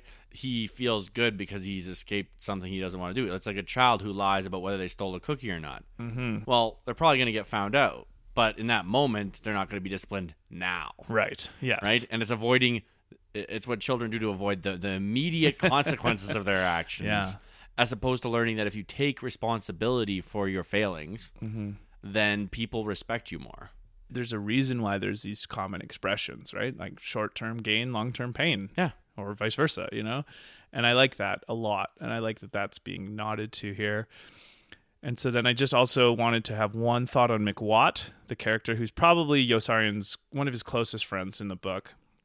But there's a really, really sad scene where, because McWatt is a pilot and he's showboating and he's flying his plane too close to the water and he kills one of the men, Kid Sampson. He, the propeller kills him. And this is actually the airplane that everyone thinks Doc Daneeka is on, which is, it's a little bit funny, but it's really sad. So McWatt, there's two other people in there. He gets them to jump out with their parachutes and then he flies his own airplane into a mountain. So he commits suicide because he killed this other guy on accident and he couldn't live with that consequence. And that really made me like it's a really weird question, but it's like do you think that was the right thing to do for McWatt? Like what what's kind of what like it's understandable. I understand his motivation. It's very clear and it's not like I'm like why would he do that? Like he No, yeah, he the- had enough the integrity he reason for doing it. Yeah, because of his foolishness someone lost their life and to pay that debt he'd have to lose his own but I think that's a misalignment of values because how does his no longer being in the world pay for the other person not being in the world, right? And that's like honor culture, which Yeah. which is a very um, real and ancient and thoughtful way of dealing with the human condition is that honor is what matters. Mm-hmm. So he he he essentially committed. You know, he his honor had been uh, tarnished, so there was only one way to redeem his honor, Right. in his own mind. I just don't think. I guess personally, I don't think. I mean, it really depends. Like, is he going to continue to be foolish and kill other people? Then yeah, killing himself would probably. Yeah, I mean, I guess in a purely like But utilitarian. if maybe he can learn from that error, I guess it, it goes back to how do you deal with the things that, that cause you shame and regret. like, how do you learn about How- them? How do you how- learn yeah. from them? Exactly. It's failure, right? Right. Well, is failure like Churchill? Failure is never permanent, Mm-hmm. right? Well, why is failure never permanent? Because you don't learn from success the way you learn from failure. Yeah. In fact, success too early can cause huge oh, problems. Oh man, I I just had a huge wave of a thought that's kind of tangential to this, but it just piqued my interest. Is that I think one of the psychological mechanisms that allows us to get over failure is the forgive and forget mentality, Yes. but also the forget. Like the forget is important. Like the way our brains are constructed, we just move on. Yeah. Like just other things take our attention, and the emotional resonance we have Yeah, to because if you just somebody else's living failure. with your mistake over and over but again. now we have something called the internet Yeah. that can dredge up something from you from 10 years ago. And in any other era, these are things that we just forgot. But now they're back. And it's like the first time ever. And it's like a really, it's to me, of all the weird things about social media, this is one of the weirdest. It creates a kind of permanence. Where we, yeah, it, it's a permanence that isn't reflective of the human condition, I don't think. Ooh, I like that And- phrase right there. it's a permanence that isn't reflective of the human condition. Yeah. Yeah. And so we are starting to apply social standards to people that have never existed in the way that our brains work and don't exist in the way our brains work, Yeah. you know? And I don't think we have, as a culture, dealt with this problem judiciously or maturely yet. No, no. Well, it's like But- dating apps. I don't think we've dealt with dating apps. No. Like our No. biology is reacting to it like a biology would. Our technology is shooting our human nature off in ways we've never even thought about before. yeah. It's and, crazy. And I mean, I'm a big believer in technology is not good or evil. It's a tool. Mm-hmm. But how you use that tool, how you use any tool is essential. Well, Like, you what's- can use nuclear energy to produce power for millions, Yeah. or you can use it to kill millions. but it's such a it's such a powerful tool that we like i think we underestimated its power Yeah, well, that might be the most fair way to say why we're so bad at it Well, what's the what's the wizard's second rule in uh, the Sword of Truth series? It's the law of unintended consequences. oh yes yeah i do like that one quite a bit Like- yeah that's true and i think that there and i mean from what i've heard there's kind of a there's a culture of almost naivete utopia in silicon valley. Yeah. it's like we're just making the world better with all of and it's like and you are you're doing so many great things but like we haven't had a good enough conversation of the totality of human nature and even all the negative parts that might get incentivized by some of these things. But you know what? Here's a hopeful i like to be i'm a i'm an optimistic guy so i like the hopeful stories too. They originally fired james gunn from guardians of the galaxy 3 because of tweets from 2009 but they've rehired him because I don't know why exactly, but obviously it wasn't a sticking enough point. And Right. he, he said some things like, you know, 10 years ago that are, I don't remember exactly, they were unsavory, but I don't think they were like, oh, you're an evil person. But, you know, there's an outcry, so we fire. But then it's like, well, maybe we have to be a little bit less assholes to each other about things said 10 years ago. yeah, yeah, I think we talked about that in one of, in the Honestly, American Gods yeah. Episode. one of the great things that happened in our country is that our prime minister survived uh, pretty horrendous stuff. So, like, Although I bet you uh, it won't uh, escape your attention to bring it up No. when we talk about this. no. But my point is, Yes. that what are we gonna do now? Like, Yeah. the, the leader of our country did this, and Mhm. so the cancel culture is gonna be a hard thing in Canada now. We got to cancel cancel culture. Yeah, exactly. I agree. I agree. Yeah, McWatt. I I don't know. I was I was kind of of two minds about that because I got like there's an element of nobili- nobility in the motif that he felt like he had a cosmic debt to pay, but then that lasts for a second. And I'm like, well, but no, you just like, you know what? Maybe I well, actually, this is what I really think. The better, more honorable way to pay the penalty is to serve whatever jail time you would have to. Now, in this specific case, obviously, this group of people who would court martial him are not necessarily going by the laws as they should be, but still, Yeah. he could pay that penalty in a way that he didn't take his own life because he could be that kind of story of showboating in the plane. He could tell to other pilots later in the line who maybe would showboat themselves, but now have a good reason. Well, a, a, a, a story to not do it. You know. Yeah. So I felt really bad about that. Okay, we would again be so remiss if we didn't talk about Milo. Because Milo is the capitalist of this. Yes, the he's found a aggressive, way to make aggressive money. capitalist. Basically, he's kind of utilizing a similar system of the bureaucracy of the squadron, but in a way that's actually just making money for what he calls the syndicate, and everyone has a share. I think that's his line all the time in the book.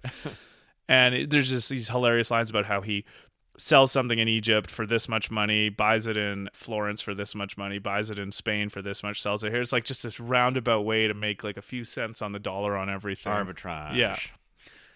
So I both liked him and then really didn't like him in the book. And I wonder what your thought on him in general. Because of like a lot of the characters are bland. He stands out to me very much in this book. Hmm. Profiteering is an interesting concept that's way too broad for us to like sure. And I don't know anything to about it. discuss here, I think. But I'm always of the opinion that monopolies are bad and the military has a monopoly. Yeah. And then he Um, had a m- monopoly in the military. in the military. Like, yeah, I just yeah, it wasn't a good thing. no, I it do- ended up I- being I a do very not bad like thing. peop- I do not like people who profit off of war, hmm frankly. Okay, so just a couple points about him. He bought German planes, and this is sneaky, but there's I think there is something to the idea of international trade. And so one of Steven Pinker's points on why the world has gotten more peaceful and there's been no major wars or no wars between major powers in the last since 1945 is that of the plethora of reasons why you don't want to bomb Japan anymore, one of them is that they make a really kick-ass minivan that I drive.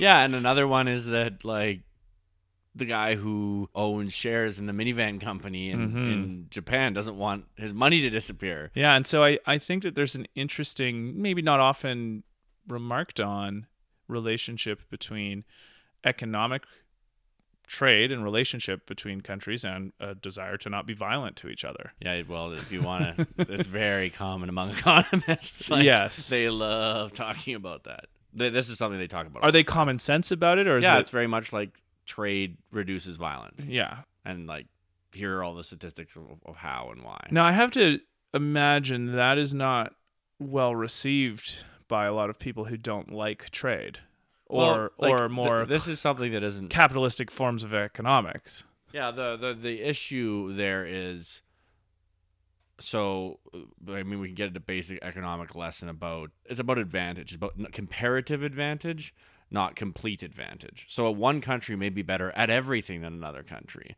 but it is better for them to do the things they're best at and the other country to do their best the things they're best at cuz and there's all kinds of mathematical modeling on this. You actually end up with a with a higher value creation if you do what you're comparatively better at, even if you're competitively better at everything. So trade, Hmm. Like you have better margins on things you're the best yeah, at. Yeah, exactly. You, exactly. Your time for output is better. Hmm. So instead of thinking about it as money, think about it as as actual production. Uh, and we can. I could. I'm not going to go into the full okay, economic okay, theory. yeah. Well, but- that's that's still interesting. but and so so why trade creates more wealth, which is the fundamental idea of trade, is because if you're doing what you're better at, you create more of it, and then therefore more is created in the whole system. However, say you are a car manufacturer in Canada. Well, you don't have a competitive or a comparative advantage of doing that because your cost of labor is higher, your uh, cost of inputs is higher than China or Japan. Any well, not Japan anymore, but like most any developing country, people are going to do it for cheaper than they'll do it for here, and so suddenly, and it's weird because that's actually an improvement for them. way in their laws. Yes, yeah, which is like the competitive comparative advantage yeah. thing. However, there are still individual humans, and actually, this is a, an idea that I had when you were talking that I want to flesh out with you. So, on a macro level, it's everyone is overall better off Mm, okay. because the cars are cheaper, so the consumer's better. The people that didn't have jobs have jobs, and their quality of life improves vastly. But there's a group of people who lose because of this, and they're people that aren't talked about in, in most economic modeling. Are these the middle class of North America? It's the people who had the jobs at the factory that was costing too much in Oshawa, right. that now doesn't have a factory. okay.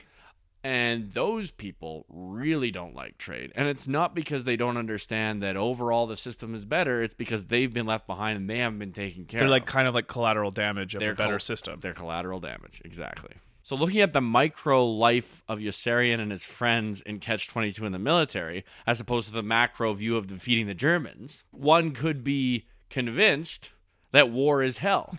yeah. right? Yeah, and that there's right. no purpose for it ever, and and it, the, it's completely absurd. Mm-hmm. But if you look at it from the view of this ethnocentric empire that is systematically eradicating an entire people group, Yeah. yeah, that they should probably be stopped. Yes, yes. No, yeah. That it is it is a weirdly f- funny thing that the war being satirized as World War II. I know, Like, probably generally the- considered the most just war maybe ever. exactly. but it'd be interesting to read more about well, I mean Heller couldn't help the fact that that was the war he was in, so it was one he knew best. yeah, but yeah. yeah. Okay, well that's that's a yeah, that's really interesting. Now bearing in mind the thing I talked about earlier about making like doing the harder, bigger thing. To me then my next inclination is okay, what is the best step now to help those people who are left behind or collateral Right. damage? To me as like someone who doesn't want to get stuck on a problem, like once I solve it I want the next problem, not mm-hmm. give yeah, me more yeah. of the same problem to keep me employed kind of thing. Like I'm like that's the next problem. That is lit. Yeah, that's That- literally the, the biggest problem Yeah. right now in, in Western civilization. That is the, the cause of the rise of Trump. That is the cause of the rise of protectionism. That's the reason for Brexit. Now, just I mean, we don't have to talk about this long. Are- Are there any candidates on the Democratic side that you see legitimately having at least solution? at least a beginning of a solution for that problem? On the Democratic side, Yeah. I mean, the guy who's proposing a solution, Mm. whether it's a good solution or not, is another up for debate. Would be would Andrew Yang? Okay. Yeah, Well, he yeah, he's one of the only candidates that seems to me like he even realizes that the future is coming, let alone has a plan for right. it. Yeah, which I think. Yeah, I, I think I have I have respect for his attempts to come up with a solution. I don't think I agree with it. I mm-hmm. actually don't think the answer is more government. Right. I think the answer is less. Mm-hmm. And, and obviously that's my bias. But my solution to the problem would be innovation. Yeah, well, here's a big fucking problem that's coming our way is that what is going to happen when two things. A, do we think technology can get to a point where most of the labor of our lives is done for us through automation? And if we think that's going to happen, what the hell are we going to do with ourselves? Well, and that, I mean, and, they, and that, I, that is a problem, but I, in a sense, I guess I bet I think it's a bit of a false problem, and here's why. Okay. What happened to all the guys who were taking care of horses?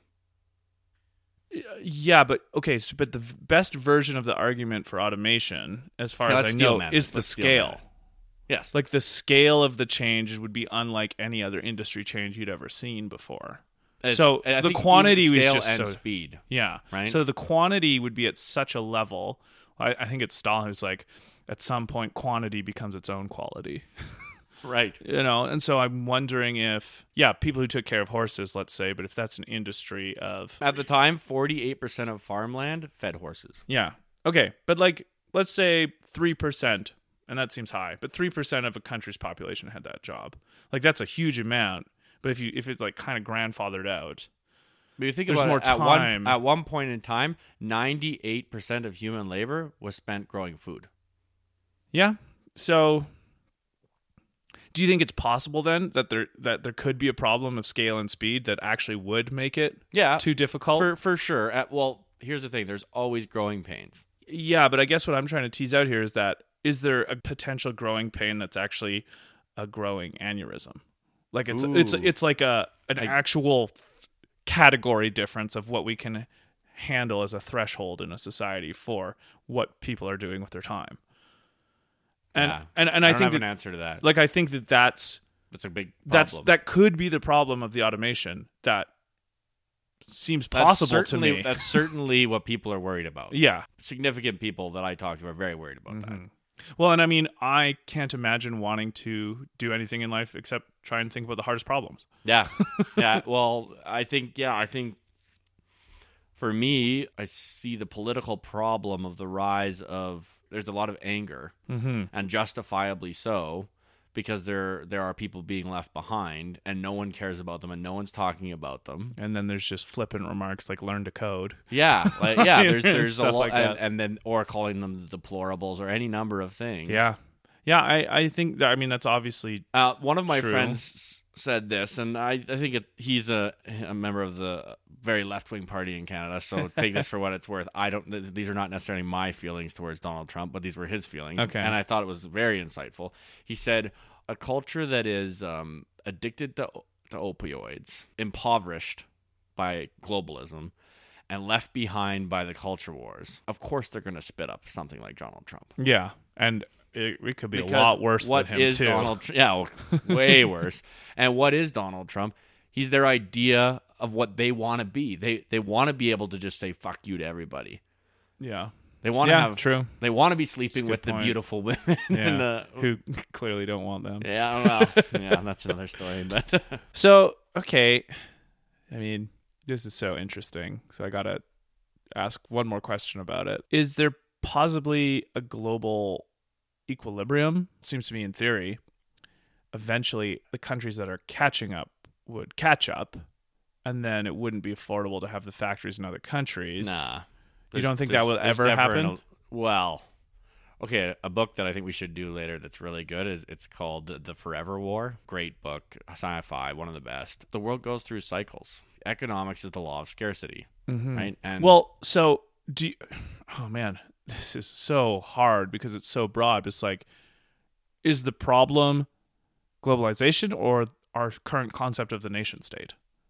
the the problem is tribalism. Okay, well, that's not going anywhere. No, But- that's what I mean. So, but, like- do I think the problem can? But you, is- but you know what I mean? Like we have a political system that is seemingly to me vastly inferior. Not that it's like worse, but that it's just so much smaller in scale to our economic and technological systems. Right? Like our economics and our technology is global, but our politics are national. well, uh, Like how does that so how can the- that work long term? side of the argument, which is that centralization causes bureaucracies to the extreme. So if you look at the EU, why did why did Brexit happen? Yeah, Brexit yeah, yeah. happened because the EU was imposing broad regulation across air, across entire regions, i.e., Europe, Mm-hmm. that a lot of people felt was like overly draconian, overly bureaucratic. Here's a good example: a creeks in Canada. There are creeks in Canada that are overseen by five different regulatory bodies. Just to build a bridge over it. Yeah, you don't need more than four. Like the point the point being that centralization breeds that kind of thing. yeah, that bloating. And how is one government, like a global government, let's well, call it, I I wouldn't going to understand the regional under Oh no, for sure not. But I'm. I know it's it's a complex problem. Like, it's an incredibly complex problem. It's uh. It just strikes me as like we have a outdated conception of politics. Not Yes. just like, hey, we need a world government. It's like we need to rethink how we govern yes. from the ground up. I think to deal with the facts. We basically, in uh, you look at the United States and especially a lot of Democratic candidates talking about the tech, and I don't know much about tech, but it strikes me this like you're having rotary phones in charge of the iPhone X. Yeah. That's not sustainable. Well, that, that's the argument that uh, the authoritarian states like Russia and China are making. Yeah. They're saying, well, we can give our population what they need, and democracy actually holds us back because it, because it gives people what they want, and Yeah. people don't know what they want. That's a great question. Uh, there's a great book called The Fourth Revolution. It essentially is saying that that for the longest time the best form of government was democracy, and that's why it succeeded. Mm. But the authoritarians have caught on to ways to do capitalism, which is that Without is- democracy. Without democracy. Uh, yeah. It's like I hear both sides so loudly. It's like, yeah, you want the functioning, but I don't know. Like, I just don't know the quality of life you have without the liberty, the quality of what you can actually produce beyond your economic system. That's the essential question. You know? Yeah. Yeah. Well, there we go. uh, tune in next episode. All right, right. Luke and David solve all the world's problems. yeah. Okay, here's a really, really. This part about Milo made me think about the limits of a market, like the ethical limits of a market, because I want to hear, or maybe even more technically, how economists would define a, li- a market limit based on ethics. So, uh, one of the quips he makes is the Germans pay their bills more promptly than some allies of ours. yeah, So he's joking, but not really joking. I do business with the Germans, and they're actually better at paying their bills. So maybe I'll do go more business with them. So even though that they are committing a Holocaust, At least I so make money wh- off of it. are, is there a concept because you know a lot more about economics? Is there a concept in economics of a market failure based on ethics? Like what is that type of? Because to me, that seems like it has to come from outside of economics. I think they're yeah they're just seen as two different things. Like obviously there's ethics in economics and they talk about those things, Mm-hmm. but realistically, the realm of economics is not the realm of ethics. But there are the, the point. tricky. The point of this is that there are seemingly to me like this is the perfect example. The, Yes. the Nazis are a perfect example. This is this is a this is a market limit based on ethics. Like you can make a lot of money, and a lot of people did make a lot of money through the Nazis, right? Yeah. With the Oh, Nazis. yeah. To me, this is why we need philosophy, Yes. not economics, to decide these. Which is why you know my bias is everything bleeds into philosophy, which is why I consider it the master discipline. So, but you're just saying that that's not really an economic Yeah, it's not a problem. Like the No, I economists think wouldn't it's think about it. You it. can't let economics govern that question. There's no e- economics doesn't have an answer to that question. Are there who do you know of any great philosophers of economics? well, I'd say one of the living people who's really thinking about this a lot is Eric Weinstein, Yes, and I would yeah, recommend his yeah, podcast. That's a good point. Um, I think he is doing great work on this. I think Peter Thiel Mm-hmm. is another very thoughtful person on these things. They're from very different. They work together, but they're from very different um, ways of approaching the problem and the ethics of those problems. Yeah. So yeah, you want to know someone who's really thinking through these problems? I have a guess. Tim Urban. oh, I was going to ask Elon Musk. So. Oh no no no, he's not. he's he's But I trying to bet you tackle more existential problem. I bet you he'd have a good insight on it, though. Yeah. Or like if you asked him. Like, Yeah, yeah, I'm sure anyway. So then the last thing about Milo that I wrote down is Milo always wants an alternative because he hates coercion. So you can starve instead of buy my food. yeah. And I was like, okay, that's a false choice, obviously. Yeah. And it's in line with the theme of the book of the false choice. That's uh, the That's catch the 22 is essentially a false choice. How do you see though that sentiment playing out in actuality in capitalism though? Or like working conditions? Like is that just a bad company that's going to fail if it has that kind of mentality? No, no, I, I think often creating the uh, scarcity is a huge. I mean, this is how the Iranians and the Saudis and OPEC in general controlled oil prices for a long time. Mm, okay. As they said, well, then we'll just produce less and make more money, right? Yeah. It's very common. I just hated Marlowe in that moment. okay, so the last section I have for us to talk about is the section I've entitled Weirdos. So these are the people in the story that made an impact and I did not like. so the two generals, there's General Dreedle and General Peckham. Dreedle is a little bit more of a hard ass, and Peckham is he's more cultured. He's more on the buzzwords. Like he's a white collar general, Yeah. and Dreedle's a blue collar general. And so the thing that was so interesting about both of them at the beginning is that most senior authorities don't know T.S. Eliot. Like that's a line they make. They Yes, just don't know yeah. T.S. Eliot. So that was like the thing is with poem, the poetry, it's the humanizing effect of art is lost on them and they have the power. And that's very dangerous because we want leaders who are more humanely and humanly conscious. This was actually something for all the faults of the British Empire that they did very well. Mm, the idea of the gentleman and their idea of class yeah. Is is less about money. So this is actually some so Piketty doesn't really seem to understand this and I think it's it's not well understood in general is idea of class like Marx kind of co-opted the idea of class and made it all about money Yeah. Whereas in Britain, for example, when um, Prince William married uh, Kate, she was considered a commoner. Her dad's worth tens, Right. even hundreds of millions of dollars. In North America, we would never think of someone that Yeah. wealthy as a commoner. Well, I think what's kind of cool about North America, this is my take on it on romance, is that we're a little bit more ground up. Mm. Like anyone can love anyone. Oh, I love it. I love it. But, but there's a nobility to the idea of there's a certain way we live. There's a code of conduct. yeah. There's a canon that we learn. There's a lifestyle that we live. There's rules. Yeah. and there's a nobility to the idea uh, uh, to discipline the stoic it's a stoicism almost Mm-hmm. it's not an individualistic stoicism it's a class stoicism Right. and there's a great book called coming apart by i believe it was charles murray where he talks about how the upper class in the united states particularly because he's talking about the united states hasn't really changed their value structure it's kind of the same and if you look at the statistics they they have almost no children out of wedlock, like Right. very, very low. Divorce rates are low, blah, blah, blah, blah, blah. All these rubrics that he's using to measure. And he says, but the lower class has changed their values Hmm. and they're suffering for it. Why? hmm. Character. There's lots of questions here. right? Yeah. Actually, this is also something that uh, that David Brooks talks about a lot. Yeah. Like what I'm getting out of all of this is that there's something almost necessary of having your people in political or military or martial power, I think, to just kind of have a better understanding of the arts Yeah. can be such an Because important what are the arts? They're a reflection of the human soul. Yeah, and ideally a military is protecting the ability for humans to go follow their souls. Yeah. Hopefully. And in regards to this, I remember so impactfully a line about from Hitchens saying the fatal flaw in the dictator or the tyranny is the tank driver who can still read poetry. yeah. Yeah. And I love that. Yeah. That aspect, which is that's actually something that terrifies me about automation. Yeah. Yeah. Because it doesn't. Uh, yeah, it doesn't. you, it's not a person, right? So We need to make sure our AI appreciates human poetry. I think that's important. Dreedle, you mean I can't shoot anyone I want to?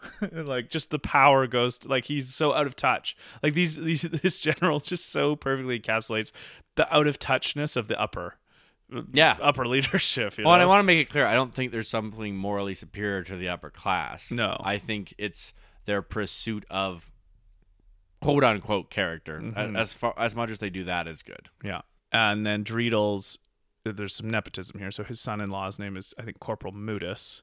And he always is punching Moodus. and he punches Moodus in the face.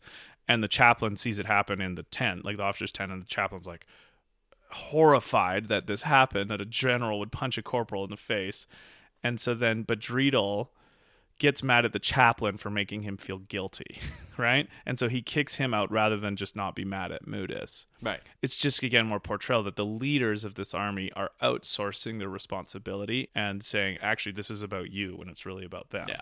Yeah. and i it's like that's clear but it's still so frustrating peckham uses all the buzzwords careful of the power game it won't always be you on top and he, this happens to Peckham when Scheisskopf becomes the Yeah. general at Yeah. the end, Yeah. who just wants to do the parades, which is so funny. That's actually a really funny part of the book. Is well, can I do a parade? It's like the ge- he becomes a sergeant, he becomes the general of the entire army. And I think actually one of the things that they write is that Yossarian sleeps with Scheisskopf's wife during training. There are a handful of lecherous scenes in this book Yes, there are.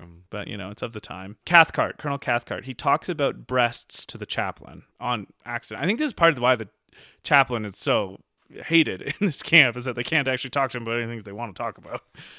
Cathcart talks about breast to chaplain, and then he hates and blames him for the humiliation. So he's doing what Dreedle did. There's no self, there's no responsibility in yeah, any no of one's these people. taking. hey, No, and well, there's and that's I think a fundamental element of being a mature, thoughtful adult is actually Mm-hmm. taking responsibility. and saying I'm sorry. Yeah, or it's my fault. Yeah. Uh, this was the funniest thing about Cathcart to me, though. He can't believe that the enlisted men pray to the same God as the officers. Like, so to him, there's such a dichotomy between enlisted men and officers that when he finds out it's the same God, he thinks that the chaplain is just plotting against him. you know?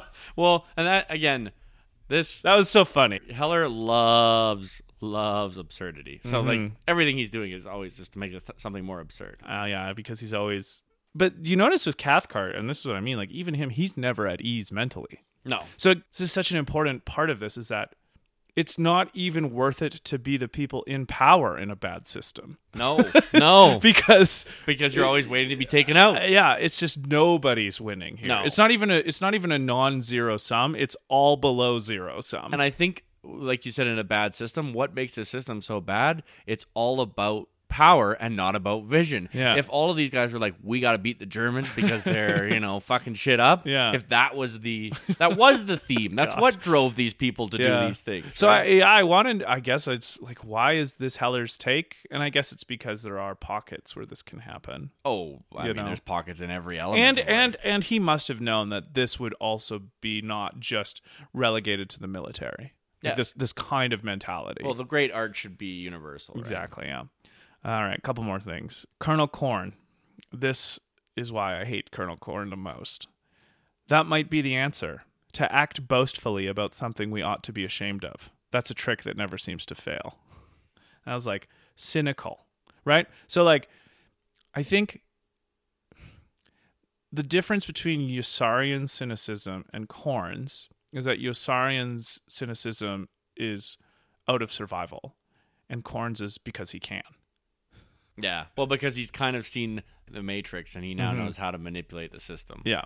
Colonel Korn would be a perfect person if they had integrity to be a whistleblower. Yeah. Or or someone to stand up to it. But he's just figuring out how to.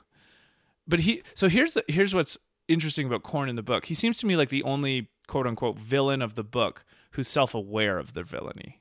Right. You know, like all the other ones are just in this like even the generals, they don't even know what's going on. They're just so selfish. Korn seems the most manipulative. Yeah. Like he knows what's going on and he's doing it for his own gain. Yes, And he can articulate that. Which I think is what makes him the worst. Yeah. In the in the book. Uh, and then this one, Korn, he wants a tight bomb pattern for a good photo. Civilian lives, oh well. So all the officers are competing with each other to look good for helping people because the tight bomb pattern is worse for the people in the town they're bombing or like Right. they, you know they they want them to bomb but they don't have enough time to get all the civilians out. It's just Yeah. so shitty.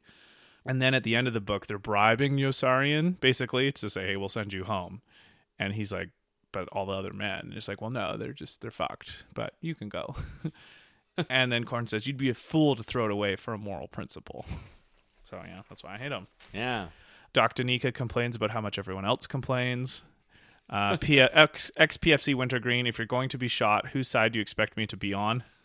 the officer's just doing and saying Yeah. what they're told and Yeah. what, you know?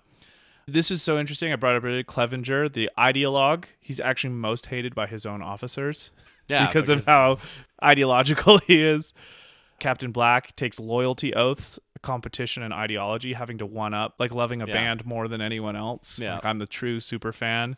Uh, it's like some really Orwellian shit that Captain Black tries to pull off. Corporal Whitcomb, he was openly rude to the chaplain when he learned that he could get away with it, which is what you were bringing out about like being able to stand up for yourself is what the chaplain can't Yeah, do, he right? can do it. There's nothing like being the kind of person that people like that that won't even stand up for themselves. So I will I'll say like at the end of all this, I feel this is a perfect example of what I kind of am hoping out of this podcast because coming in I didn't even think about character Right. as the antidote or the thing to talk about for what's missing in Catch 22. And yet, once it's said, that's manifestly the case.